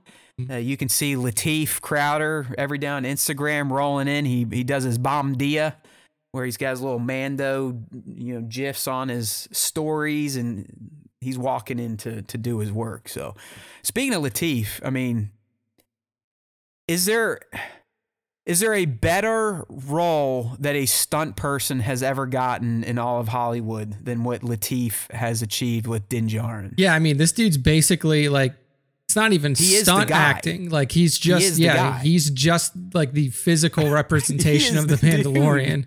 I mean, I knew uh, when you were here last week. I was like, you know, maybe maybe we will get some Pedro, but you know, clearly that was that was out the window quickly. But also, like five. Think about Pedro's job. Like Pedro has the easiest job in the fucking world. Like yeah. He's just like he's like sitting on his couch at home. Somebody sends him the dailies for for Mando with Lateef doing all the cool shit, and they're like, "All right, go sit in your closet and just say these lines." And he's like, "All right, right cool, done. Here you go. Let me go back to filming The Last of Us for HBO now." Like that's oh, a pretty I sweet just, I just, I just saw this from props. You're wrong, props. Favreau has ultimate creative authority. He is the creator. Temuera Morrison himself proved this in an anecdote he uh, I just read like a week or two ago. Sorry, I'm addressing a comment in the stream where Props is saying Rodriguez has overall creative authority. No way. Uh-uh. Um, Temuera Mor- Morrison was was kind of giving an anecdote about shooting. He's like, "Listen, I think Boba talks too much." And he told a story. He's like, one day Favreau had to leave and he went to Atlanta and that day, I guess Tem was on set saying, let's not do all this talking for my part right now. And whoever was on set, they're like, okay, yeah, we'll we'll give Jon a call. And they called Jon, and Jon's like, yeah, have him do the fucking lines. So yeah, no, John Temuera was just like, I don't feel like working as much today, and Jon was like, you're paid to work, my friend. Yeah, no, I mean, Favreau is the is the guy overall. Favreau is is the ultimate yes or no guy. Yeah, I mean Rodriguez was brought in to executive produce. Bring it, you know. Yeah. Um, but it, it's fab. Just just look at the credits at the end of every episode. It doesn't say created by Robert Rodriguez. It doesn't say uh, produce. It says executive producer Robert Rodriguez, executive producer Dave Filoni, created by Jon Favreau. So I'm gonna call uh, no dice on that one. Props. Um, I believe you think Brendan Wayne does all the walking and Lateef only does the fighting. That would so be weird. Brendan's the one that's kind of got that that pimp pimp limp when when Mando walks. I don't know. Hey, that Just, I, weird, what do you want me to tell you, pal? Fire up the credits and, and you tell me who is listed doing what. Robert Robert Rodriguez didn't write the fucking series. He's not attributed for writing the series. He's given an executive producer credit. He might have been on set when all these people were doing things, but he I, there's no way he has overall creative authority. No way. I mean, for fuck's sakes, Dave Filoni is the chief creative officer of Lucasfilm. So, I mean, that negates that right there. All right. I respectfully disagree with you, good sir. All right. So, yeah. Um, uh, Bryce Dallas. Yeah. Eh, you know, all these people get us more, get us more leaks and shit. Come on. What are you doing over there? It's enough taking pictures of Devin Get out there on those sets. I want some leaked imagery of Mando season three. Let's go. We need we need that cred boost again. Would We've you, been left in the dust. Could you imagine how cool it would have been to see the N1 Starfighter without fucking leaks? Like honestly, leaks ruin all of Hollywood. But yeah, continue. You know, it's funny. you know, you weren't here last week, but uh, making Star Wars broke that in November 2020. And I, if you go back and read the report, he also talked about having these uh, not lived in universe Vespa scooters, which now we know it was all for the Book of Boba. So Yeah. yeah, that would be nice, but I I don't think we can ever put that lid back on. The internet has kind of ruined all that shit. And, uh, you know, I'm a junkie and, and feel like having stuff to talk about. So uh, I, ru- I ruin all that stuff. All right. Uh, so, yeah, Bryce is going to be coming back for the Mando. Uh, Yeah, coming no. here to uh, Give her a direct movie. an episode. Give yeah, her- I, I think so. I, I Like- think so. You know, let, let's quit fucking around with these. What the hell's her name? Patty Jenkins and all these motherfuckers. This is a proven commodity at this point. Let Yeah. her roll. Like, you know, if Jon Favreau wants to write a movie, let him do it. If Dave Filoni wants to write a movie, let him do it. Why, why are we worried about trying to find new blood for this shit? All right, if it if it if it ain't broken, don't try to fix it. Uh, but I, I I would be, I mean, how great would this be? It would almost be vindication for her father. What, what if she got to kind of take on bringing Solo back, either in a TV series or or movie? Make it fucking happen, man. Like, look, Right. at at this point, I like she's proven to me that she's able to write different styles of episodes because if you just look at the episodes that she's um you know that she's directed, they're not it's not like they have like oh it looks the same, it feels the same, stuff like that. Like she she did one where she's literally like the first episode she did, she's in the middle of a village where everything's made out of fucking sticks and and you know it's it, it's like a native almost like a native village and then the next episode you're mess like she's messing with one of the the most revered animated characters of all time and in uh in uh Bo-Katan and then now she is reintroducing the Mandalorian into the Book of Boba Fett and does arguably one of the funniest episodes in this entire series, like in in this entire like mixed universe between Book of Boba Fett and, Yeah, and the no, Mandalorian. I, mean, I do credit that like the comedy can be written, but if it's if it's not to execute it directed and, and acted properly, it can fall flat. And, Yeah. and like I said, I, I don't want anybody. If, if you tuned in late, which I doubt it, we only have a you know a few listeners, but Bryce Dallas Howard is a goddess in the Star Wars universe in terms of how she's able to take someone else's creative vision and then put it on film. She's she's proven herself three times in a row now. She does deserve any opportunity that comes her way. Um, but it, but in the end, I mean, you know, she is not writing the story. She's just helping to tell it in a much better fashion visual. than even what we've got from the you know as as we you know I'm not saying Justin's wrong in calling him the showrunner, but I I, I honestly think Rodriguez was ultimately neutered on set. I mean, it, it sounds like Favreau was there every day, sitting in a chair watching stuff. And, and I really don't think Robert did much outside of EPing, getting stuff ready, lining up people, working with his teams. You know, I, I've been told from my stunt buddy that uh, there was a lot of turnover between Mando and Book of Boba in the stunt department. It's like Robert wanted to kind of use his people. And I think Lateef and, and Brendan were the only ones retained. I mean, hell, I even looked to make sure, um, but Justin's girl, Lauren Mary Kim, was not the double of the armor in the Book of Boba Fett. And she was in The Mandalorian. They brought in uh, some other girl to do this one. So, um, all right.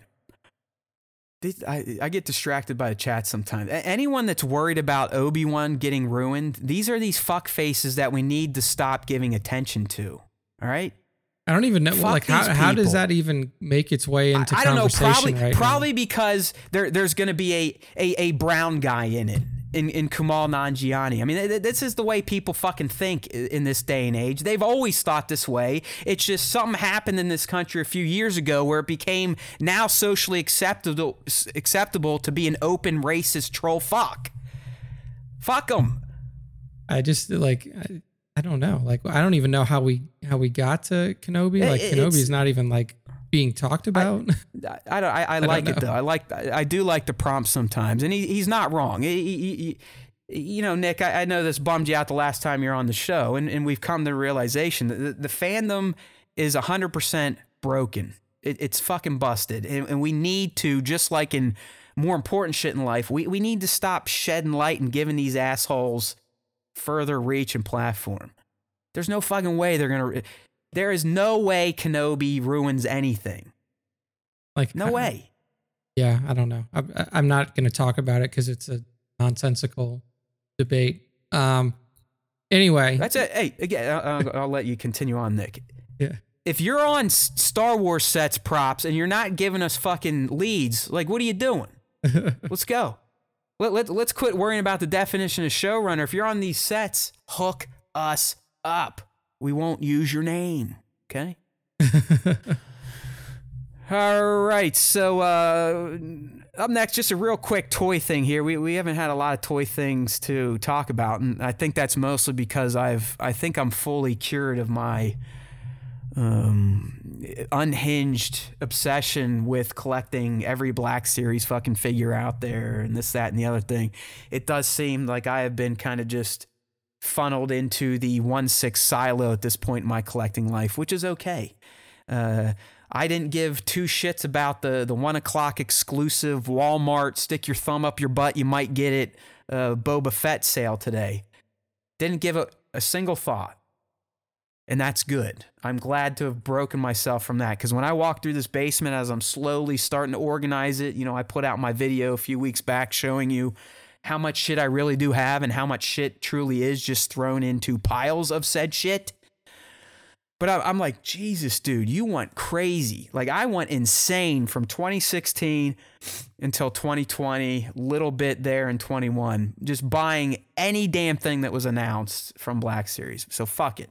That's why a lot of the toy segments have gone away. But we did get the first look at the Hot Toys 1 6 scale Koska Reeves and Axe Woves.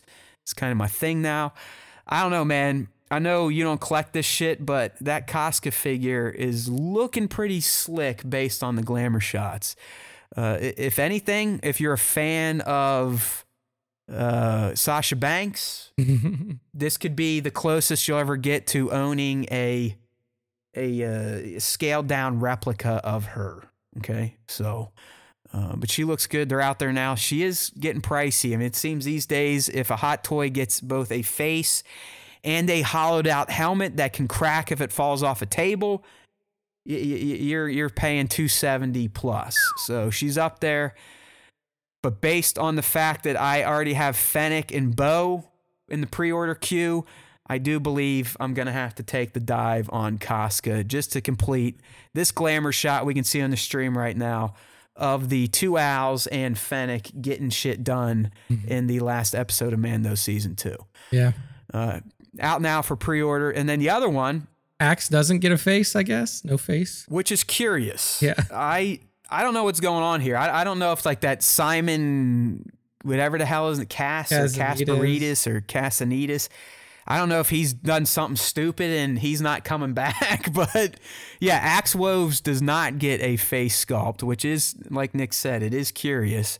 And he did, you know, he he he was only in that one episode. Koska got uh, you know double billing, and they explained like, oh yeah, Axe is on a mission, which usually means hey, we fired the fucking actor, and uh, we're gonna recast and probably never take his helmet off again. but uh, yeah, the Axe Woves. I mean, he, he looks all right. But I, I don't know. I'm not really feeling the pull on this one. Any of you other one sixers, if you're in the chat, if one six shooter's still in here, what what are your thoughts? Is Axe Woves? I mean, do you have to get it if you've been collecting most of the other Mandos, or because it's no face sculpt, it, it's a pass? Uh, I'm currently in the pass stage. Uh, But with all things Hot Toys, I mean, how shitty can one truly really look? It, it's still a good looking figure. It's just, do I need it to scratch my odd collecting OCD of of having waves or or sets of characters that should be together. I I don't know. That is an answer to be made.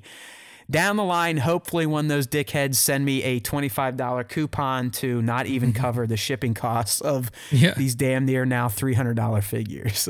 Here, here you go, man. 25 bucks. Isn't it enough? It'll pull The you funny in, thing is, it fucking works all the time. does. I believe our buddy Bat just got suckered into his first Hot Toys on one of those twenty-five dollar deals, which it really is. It's like, oh yeah, we'll we'll, uh, we'll cover your non-refundable deposit with a coupon. Like, all right, thanks, thanks, thanks. That was such a big help. So Oh, yeah, yeah. I, I I do still appreciate the one six scale, and uh, I I think Koska is going to be coming to the collection for reasons uh, uh, I just laid out.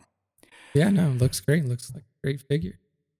Um, I'll tell you what, when you when you actually do start cleaning these fucks up and putting them in their shelves, they are pieces that can be appreciated just looking at it without having to take fucking pictures of them. I- I'm also almost getting to that point where Uh, I think a lot of us that were are in toy photography, you form a bit of a a guilt complex. Like, if I'm buying all this shit, especially if I have a family and kids and they need to eat and have nice things, maybe I should do something more than just unbox it, touch it a bit, talk to it, and then put it into a glass shelf. All right, so uh, this now takes us to the infamous, some call it iconic, Star Wars Time Show fan segment. That's right, it's always a two pronged affair. If you want to get involved, your best route to do so is through our Instagram account at Star Wars Time Show on IG. We start with the question of the week, which is prompted every Tuesday morning in our stories and in a post which we will then scan through any provided comments to read and sometimes discuss, if not make fun of them on the show. After that is our biggest segment, what we're known for in the toy collecting and photography community. That is the top five Star Wars fan artist features, in which my good friend Nick sits down on a Monday night with a hot toddy and picks out his five favorite shots from the week of uh, shots that I've featured who have tagged at Star Wars Time Show and used hashtag Star Wars Time Show. So without further ado, my friend, let's get into the question of the week, Indeed. which has been easy but fruitful. I mean, uh, like I said, if if you allow people to be negative in Star Wars, they typically take advantage of it, which generates. They come out of their their their basements. They come out of their caves and and they lay It's it out. crazy, man. I, I've been I've even been throwing up some memes that I don't necessarily agree with that are making fun of Book of Boba Fett, but fuck it.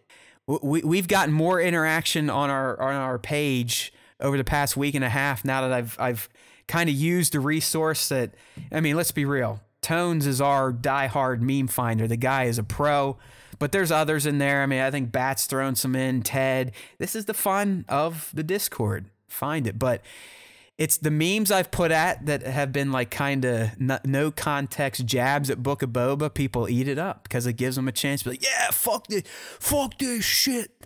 Boba Fett, ugh, he wasn't even in the last episode. So hey, I, I know what I'm doing. But I, I feel so bad. I believe on one. I'm like, listen, we we love the show, but th- this meme is you know it's it's it's funny enough to share. So anyways, question of the week: What was your favorite or least favorite part from the Book of Boba, episode five, the one with the other guy? All right. All right. First up, who who is this person here? I'll, I'll take this one because I know I, I always fuck up the story, so you never know who it is. But uh, I believe this comes from Rogue Ranger. So thank you, Rogue Ranger, for reaching out. I believe this is a customizer in the community. But Rogue Ranger says, gotta say, Watching Mando actually cut some poor soul in half was a welcome surprise. We haven't seen that kind of violence in either show thus far, and it seems like Disney has been squeamish about what lightsabers actually do until now. Also, how can we forget about that sleek looking N1 starfighter? Love that it's been mostly stripped of its original paint, gives it a more rogue feeling. Cool.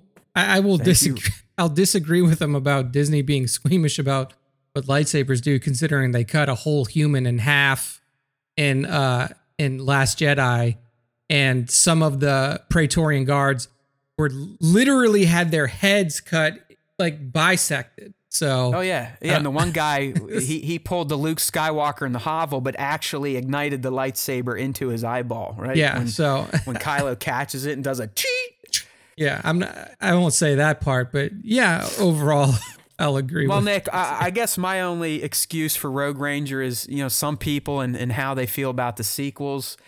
It, it, they may be in a similar mourning period like I was after the prequels all aired, where you just kind of pretend they don't exist and Forget you don't them. account for them anymore. So that I guess that's the excuse on that. I can't I can't tell you how many times I've seen like articles from just people who are like delusional that says like Jon and Dave are erasing the sequel trilogy. I'm like, dude, just, so No, they're dumb. not. They're they're they're actually trying to add to it so those all the goofy writing that went down in it makes a bit more Yeah. sense. kind of kind of like fill in the gaps. Th- th- that's one of the best memes I've seen. I think Tone shared it, but it's it's not even a meme. I think it's someone just left a comment under the scene where Poe says Palpatine has returned. How that happened? Or like, no, somehow Palpatine has returned. The comment is just remember, someone got paid millions of dollars to write this. Write that line. pr- That that that, probably went to film school and you Chris know, all you- Terrio got paid yeah, all, millions all you writers are out there struggling, trying to write like this deep shit for screenplays. Yet this guy's getting paid mills to write that crap.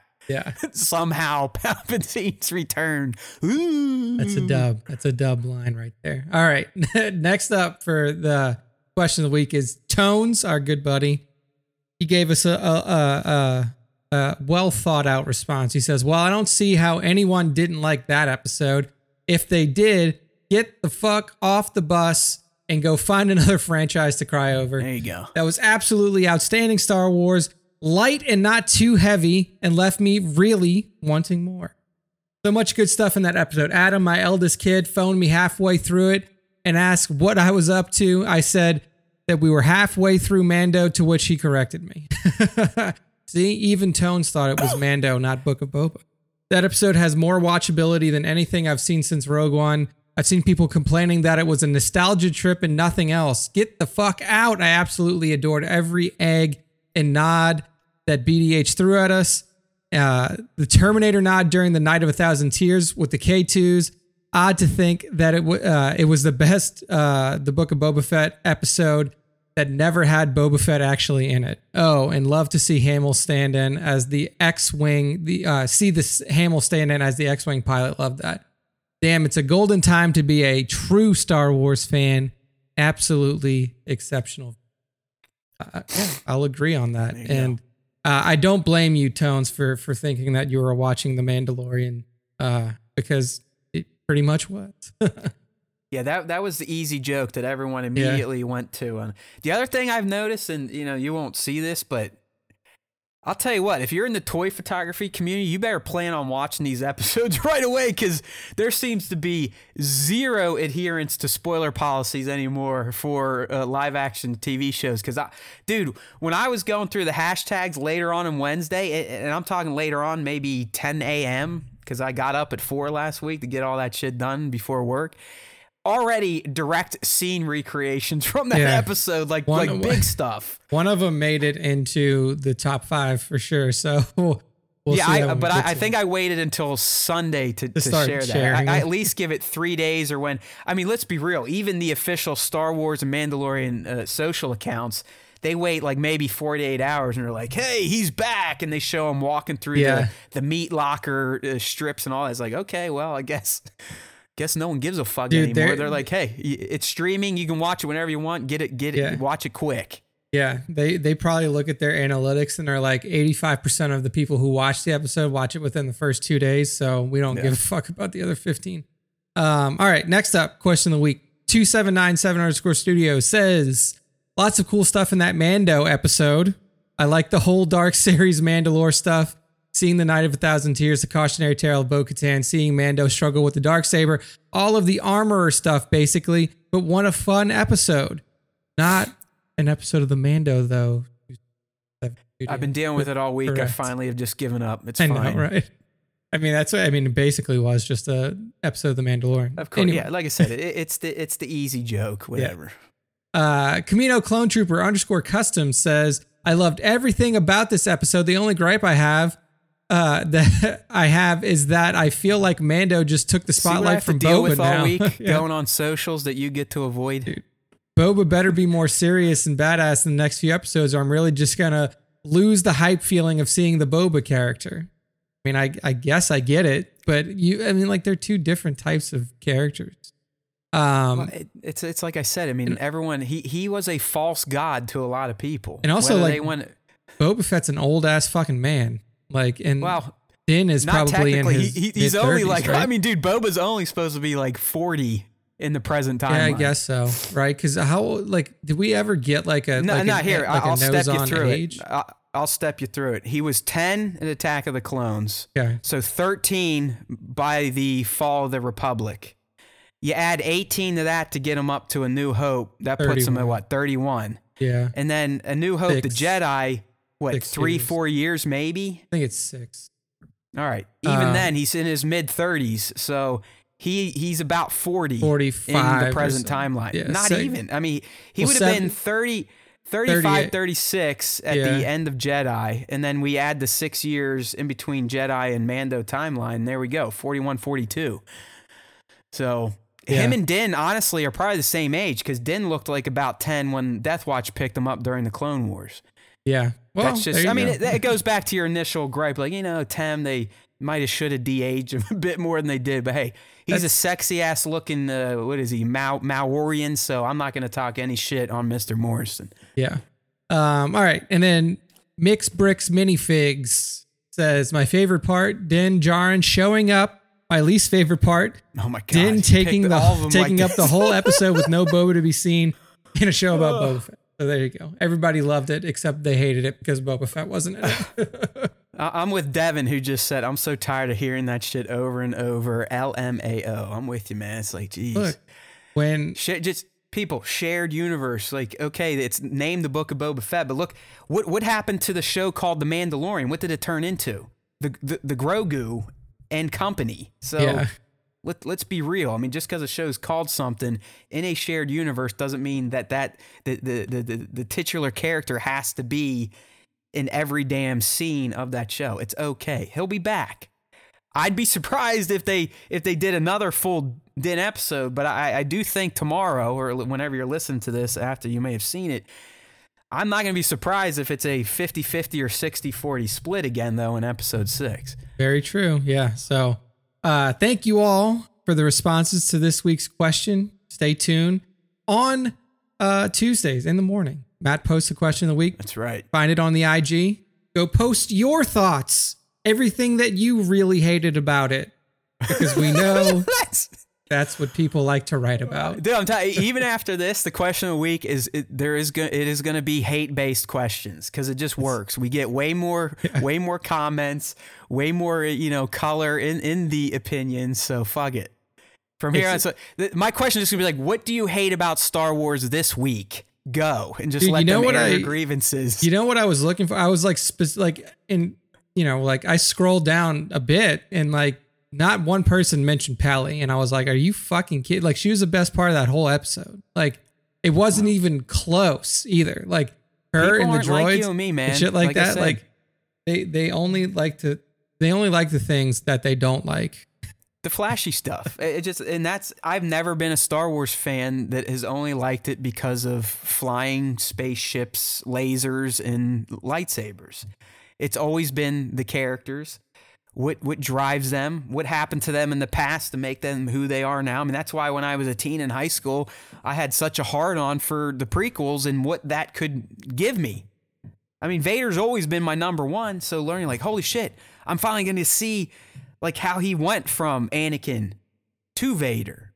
Now it didn't play out the way I want, and I kind of acted like a lot of people are now when I wrote the script in my head, and if it didn't meet that, it automatically sucked, which you know is not that fair of a treatment. But whatever, I've I've, I've grown, I've gotten older. Uh, I, I've softened on the prequels. We we've just completed our our rewatch of one through six this past weekend, and my kid has once again told me like, you know what, that I I think I only like Return of the Jedi now. That's my favorite. I don't. The other ones are like, eh, whatever. Like, damn, man, you used to watch Empire Strikes Back at least four times a week, but hey, people change, and, and my kid is definitely not the junkie she used to be with with with Empire and the New Hope. She's a she's an ROTJ fan for life, just like her old man. So I guess I can't be too upset. Nice. But yeah, it, it's story, man. Star Wars is story to me. All the other stuff, whatever. As long as we got character building and world building going on, which I believe every episode of the Mando verse shows have given us so far, I'm good. Good Yeah. to go. And as long as the speeders aren't too colored brightly. That's, or that's and, the one other. and drive like they're going through, Yeah. you know, quicksand. I- All right. That's the end of the question of the week for this week. It's time to move into the top five Star Wars fan artist features of the week to get involved in this one. Tag us using at Star Wars Time Show or hashtag Star Wars Time Show on your Star Wars art posts. We will see those. Matt will see those. He'll pick out his favorites and then yeah, from and, his and, and favorites. Matt will also get to go into our messages section and God, tap on them all day long just so I don't see notifications. And if I do miss an actual message, that's why. That's probably Instagram why. has made it impossible to use its DM system as actual direct messages with whoever fucking thought of this. I don't it's like it happened when they changed to meta. They should be fucking shot. All right? Oh. I said it. Th- This what what designer sits around and goes or developer goes yeah this will be a good idea. Anytime an account gets tagged we'll also send them a direct message that they got tagged. Even though we already have a fucking built-in section in your profile for tags that also gets a little red number on it no let's make them direct messages. So assholes with even small accounts to get tagged a lot have to go through throughout the day and tap on them so they don't have like 150 to do the next day it's mind boggling that that shit got signed off on. Like, and it's not fixed yet. I'm not the only one. I, I think I was one of the first to bitch about it, but I've seen it's caught on. Other people have, have understood that this is brain dead. All right, man. Top five. Who do we got here first? Let's go. First, I think it's one of our uh, longest time fans in yeah, in the SWT. Figure Fucking it's Hurts. at Figure, Figure Fucking Hurts. Hurts. And what I mean, you put it pretty well on the uh, on the caption here. You savage setup. So what we see is is Bosk, the Trandoshan bounty hunter, and right next to him are are, are pikes with the heads Wookiees slain on it. Um, so you see Wookie heads on pikes. You got Bosk off to the side, just shooting his gun, ha ha ha ha ha, like a fucking crazy gangster. And I mean, it, it is. It's a savage setup. I love the, the like the purple atmosphere, smoke in the background. The the the posing by by Bosk is fucking perfect. The way he's got like the pikes in there, like all crossing each other. The the the the guts, the spines of the fucking uh, of the uh, Wookiees hanging off their their necks. Awesome, awesome Yeah, stuff. there's some there's some chunky shit hanging out. Yeah, it's you know when I first saw it, I was like, yeah, this this kind of reminds me of the the uh, warning to stormtroopers from Mos Eisley. But uh, you know, as Nick said, Figure Hurts took it a different direction. Did the whole play on uh, Trandoshan and, and Wookiees and why they hate each other. Why that scene with uh, uh, Krrsantan was so much fun when he's just looking at those uh, those Trandoshans Trand- in the Trandoshans and they're gambling, and you can just tell he's like, you know what, fuck Like, these now I'm gonna kill kill 'em." I'm gonna go rip one of their Yeah. arms off. So he's yeah. like, "Should I do it?" Like, um, good stuff here. I'm gonna kill them all. Um, all right. So beautiful stuff at Figure Hurts on Instagram. Go give him a follow. He's a good one. Next up, it's Sir Dork at so Here it is right here. Here we it's Fucking it's Sir it. Dork.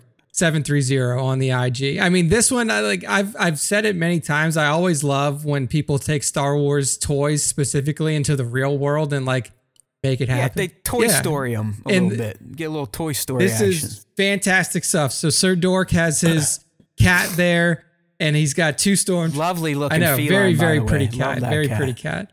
Um, but he's got the two uh, stormtroopers set up like they're trying to fire at this cat. It's like, oh no, the cat rancor is about to fucking kill us all. And like Yeah. the way that he got his cat to pose is like perfect. Like the claw is up, like you know, their paws up to get the the nails coming out like towards the swipe. Uh, like it's it's, great. fantastic. So I wonder if like if Dork just got like Jared got this shot of the cat and then just like posted in the the stormtroopers, but if he actually got the cat to do that to the stormtroopers and caught this perfectly in frame, I mean that's just He did. fucking amazing. Like He did. I'm. Tr- I think it's in a. I don't know if it was in the post or in a reel, but he he showed us. Uh, here we go. I got it on the stream now, Nick. Or I- you can just go to. Yeah, his I got. Okay, I'm looking at it now. It's like a time lapse he set up, and you can see. I mean, he he's trying to get his subject in there. To do what he He's wants. just kinda, he like, was moving trying her, one cat like- first. yeah, he got one cat first. Now he's getting the other one. He's like, "All right, motherfucker," pointing his. Oh, then knocks the damn fingers over. The lights over. Oh my god. Let's just say Haywood Pop would never have the patience to do a shot like this because I, I would probably snap one of the cat's necks, uh, you know, after they knocked him over for the 50th time. But you can see Jared's in there. He's like, you know, he's trying to get his water ready to spray and he's pointing, like, look here, look here, point here, point here. And it, it looks like he eventually gets the black and white cat to yeah. to uh, pop up. But he is telling us now he did cheat ultimately in Photoshop. Hey man. Uh, either way, who, who gives Yeah, a shit? And it is. It's funny, Nick. This this is Jared's most liked shot of all Really? time. Wow. Yep. I think it hit ten thousand. Eleven- Jared, correct me if I'm wrong. 11,000. Within twenty four hours, but but I think within within a day it hit ten thousand. So like this thing even went beyond his usual large Yeah. reach. So it, it was a winner. I mean, it's just I love cats, fucking love them. And I also love Star Wars, so marrying them and, and just setting up like this again a, a toys to life and real life shot. That's why he's the Sir Yeah. Dork, you know. I mean, that's why he's the guy being asked to uh, kind of head the first ever toy photography con. That's why he's a guy that's partnered with that company that people essentially pay to go on a trip with him and learn about toy photography. I mean, Jared is one of the biggest ambassadors in the entire uh, community at this point. Yeah, no. And it's for stuff like this. I mean, he, he he always has good ideas, but then he can execute. And really, what has made Jared, uh, I think, have the legs and just the following he has. I mean, he he's like a rock star. Uh, we need to bring more of his flock over to Star Wars Time Show, but we'll, we'll, we'll talk about that off off air, Jared. Uh, but he he shares everything. Uh, he interacts with the community on a weekly basis. He does his own live streams. He puts out the tutorials. He doesn't hide any of his tricks. So, I mean, that, that, that's why he he gets what he gets. But that's our guy. Uh, our I believe our first ever guest, I think first yes, ever he co-host was, he was. Yeah. he will forever uh, hold a special place in the annals or annals of Star Wars time show history. Here you go. All right. Beautiful shot at Sir Dork 730. You know him. You love him. You probably already follow him. Uh, next up, this is the scene recreation shot that I was talking about. This is from at Yeah. toy.cap on Instagram. And it's the shot of the end of the battle where uh, Din Djarin has has Vizsla subdued in his arms, vibro blade to his neck, right before the armorer calls it all off. Says, "Hey, it's over. You beat him. He gets to keep the dark saber." I still think that's bullshit. He should have just, Just slit his knock- throat. I'm telling you, she she's like, "I back." only got three. I can't let him Yeah. kill one because then it's just gonna be me." Time out, time out, time out. She's like, time out, time out. Cars coming, Yeah. cars coming, time out. Game on. All right. But this one, I mean, it's great. Great atmospheric work in the background. Um, there's definitely like some color filtering here because I don't think that Paz's armor Yeah, is no, that I- dark.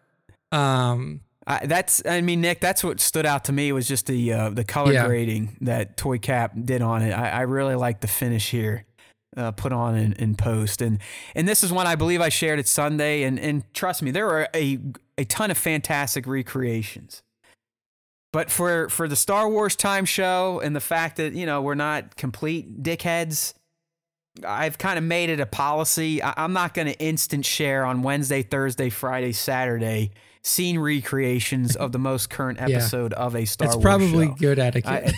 I- yeah, it's just like, come on. I mean, I understand everyone's excited and we got the toys and we want to show people that we can recreate scenes, but need a little more, uh, you know, a little more patience moving forward. But it ain't gonna happen. I can guarantee you. days at least. Whatever big happens on Wednesday is going to be out there probably by 10 a.m. Eastern time on Instagram. So watch out, people. Like I said, watch Probably out. so. All right. So at uh, toy.cap on Instagram, beautiful work. Yep.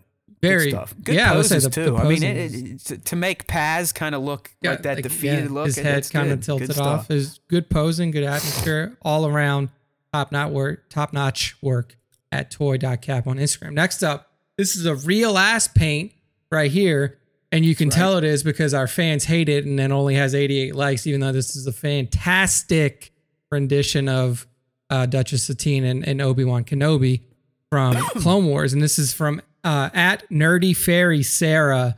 And I mean, you get so many Good yeah, handle. and it's just like the the the artistic vision that you used to bring this to life and and you still keep that clone war style look to it where it's very angular but there's like different like obviously different work done you know with 3D modeling versus somebody actually drawing this by hand or you know in a in a program and I don't know the emotion captured in in this image is just stunning. I love it. Yeah, I, I agree. I, I mean, I, I'm I, I've given up trying to explain how these art art magicians pull this shit off and how it comes out of their fingers, either on you know traditional ink or using digital. It's never going to make sense to me, but that's why I am called the uncreative. I think that should be my name. Change it. That's I'm gonna change my handle. handle. to the un yeah the uncreative because I just don't I don't have it I don't have it any anywhere really. I mean, if I have anything, I'm I'm I'm good at talking more than I need to about fake science fiction properties. That's about that's, it. That's art, right? Podcasting is And I, you know what? I, I I can troubleshoot machines like a motherfucker too, like like computers, stereos, TVs. I can uh, like I speak machine. Outside of that, I'm a, I'm a zero. So I think the uncreative is definitely uh, a, a good new yeah. moniker for me. But that can't be said for at nerdy fairy Sarah. Uh, a smaller account, but great art nonetheless. I, I do have to tell Nick because I'm sure he missed it, but you know, I know you you were possibly holding out for this just in case, you know, God forbid anything ever happened with you and Taylor. But our buddy and one of our favorite real ass painters at Savvy Art is now Oh. engaged. I was like, where is this going? she's off the market. Where is this going? Yeah, she's off the market. you can you can give up on that quest. Quit pining for it. She is she has been Well, um in, in congrats was to her. uh, congratulations. I- The savvy. but uh, yeah, we've uh, we've I, I don't see a lot of art anymore, sadly, because I mean, obviously, I, outside of Devin, I don't think many of the real ass painters listen to us regularly, so they forget to do the tagging. But IG really is constructed in a way now, like if. If, if, if you don't get on our page for like a week straight, so I'm at least hitting like, you disappear. Like you just don't exist. I I, I don't see venomous shit anymore, and I, I guarantee he's putting out some fucking Oh, yeah. bangers. Uh, we see our boy Super Scoundrel because he knows the deal.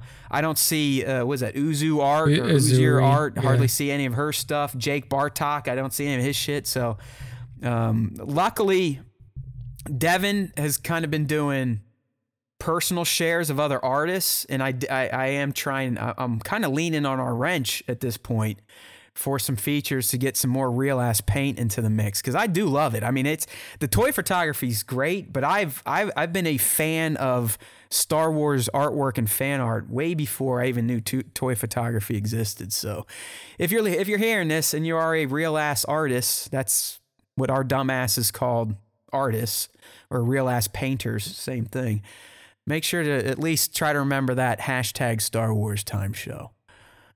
Yeah, for sure. All right. Last All right. up in the top five this week, this is at Kill Cutter Photo, and this is a fantastic mashup between the Alien Predator universe and the Star Wars universe. And what we see is Mr. Maul holding the severed head of a predator while aliens I don't know if they're like running away from him or no he has them chained he he's treating aliens the xenomorphs Yes. as as like Yeah. his personal like guard his- dogs or something like that Yeah, they're they're like his beagles or, or hunting, dogs. I mean, this is some fantastic work. Like the, I don't know what he awesome. used. Like the setting that he has this in, it's fantastic. I think it looks like Dathomir in a way. Like it kind of look, but it's not as red. You, you know what I just noticed, dude? That the structure behind them, that's a Mandalorian starfighter. I, I forget the model name for some reason right now, but that's a, a Mando ship. Okay, You know yeah. how they land Oh, and, yeah, they point point their up. wings up? Yeah. Uh huh. I mean, I mean, this is just fucking fantastic work. So he's using his hunting xenomorphs to go sniff out a predator, and then he he takes on the predator in in combat and fucking cuts his head off. And he's got like the the goo, like the blood Oh, down yeah. the neck Yeah, of the predator. I mean, great. this is just some brutal shit from at Kill Cutter Photo, but it was such an awesome job. Had to put it in the top five. Absolutely. Well, I mean, that, that's why I said, I think it was like two or three weeks ago. I mean, Killcutter got a full Yes. feature on Gizmodo and IO9. I mean, uh, like uh, one writer over there obviously took note. I'm going to say they looked at Star Wars Time Show page and found it because I'm an asshole. But they took note and, and featured a, a lot of, of Killcutter photos pieces, and, and they are. I mean, th- this guy, another one that, that just has that creativity, but then the ability to execute the vision in his head, which, you know, I, I don't have it. I don't really give a shit anymore. I'm, I'm good with just doing static portrait shots here and there. And sl- I, I've actually, Nick, I've actually been sharing shots again on Haywood Pop, believe it or not. Um, but yeah, I mean, Kill Cutter, come on, definitely one of the one of the top artists in the game in the toy photography game, and and one of the best at using uh, multiple assets, layers, and Photoshop to create a a bitchin' looking scene like the one we're we're checking out right One now. hundred percent. So at Kill Cutter Photo closes out the top five for this week with an absolute banger of a shot. Yeah, I'm sorry. And that's it. That's the end of the top five. That's the end of the show for this week. So so Matt, close us out and uh, let's I- let's I look will. Forward to the next home. episode of the Mandal. I mean the the book of Boba Fett. Right, right, right. There, you go. Don't worry. I even did the joke in, in the well, the announcer did the joke today in the lead, so I, I'm We're- we're all I'm no there. better than all the other people We all suck. going for the easy stuff. You know that that's like telling. At this point, it's like doing a like a knock knock joke or you know a chicken crossing the Yeah. road shit. Like it's just such an easy easy gag. It's like all right, whatever. But yeah, as Nick said, it's time to put this one to bed. Uh, This is our first three hour show in, in quite some time, but I, I think the time was warranted. You know, we, we, we have some meat to chew on these days. So, you know, hopefully Nick doesn't get yelled at. Hopefully I don't get yelled at. We definitely went over our, our promised two and a half. But like I said, it we're no longer just talking the talk and spinning wheels. We're, we're I think we're getting some good uh, speculation, good breakdowns, good possible setups. So if you want to join in on the fun, and this happens to be the first time you listened to the Star Wars Time Show, make sure to first and foremost, whatever platform you're on, give us a rating, a review, a like, a comment, a share, a subscription. Now, if you've already done that and you need to sell it to a like minded friend, you can just tell them to head on over to StarWarsTime.net. That's where we live in between shows. That's where our content is. And again, it is a, an easy platform to get to and find all of our jump off links to the various podcast platforms we are on, including iTunes, Google, Spotify. Spotify podcasts, they're all in the news these days. No, we are not being paid $100 million, but we are on Spotify, just like Joe Rogan. We're also on the on Androids, Pandoras, Stitchers, TuneIns, Deezers. Hell, if you're old school and you just want to burn the RSS feed, we also have that for you. Now, if you're someone that has the time available and you want to interact and get into a chat with like-minded Star Wars fans, then you should also head to StarWarsTime.net. Scroll down a little bit, look on the right, and you will find the Star Wars Time on YouTube. Even got a handy dandy built-in subscribe button, and we'd love for you to do so especially if you're listening it to for the first time on today's stream. Hit the like, leave a comment, sub, turn on those alerts because we actually alert you now when we're doing a show. I schedule them and look, more people show up. It's weird. It's like if you do something at a certain amount of time or a certain time every week, people will continually come back at that set time. It's crazy. It's appointment listening slash viewing. That's what we strive to be. We are the Star Wars Time Show. There's always time for Star Wars Time. Say it with me, everyone. There is always time for Star Wars Time. There's I mean, there's clearly not enough time now because I'm already like half shutting down the show. Before I'm done, I just like the I got the browser over Nick and I's faces. I'm like starting to hit buttons and getting ready to to get up and go. But yeah, so uh, I guess Devin missed our episode predictions, but I'm thinking episode six again, just a recap of the Book of Boba Fett. We could get a, a 50 50, 60 40 split type of narrative delivery where we take care of the Grogu and Din reunion so we know he can come back and fight. And then with the Boba and Fennec, we see what other big names and iconic characters from past Star Wars they bring in because you know they're coming. Don't sleep on it. I, I think some of the Motley crew will be there and present and ready for the war, which I believe will kick off in full episode seven. All right. So if you like what we do, like I said, StarWarsTime.net.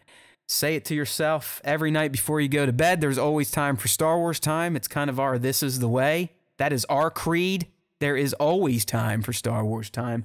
And like I always say as I leave you, if you do listen to the Star Wars time show, the Force, Mandalorian infused or not, will be with you always.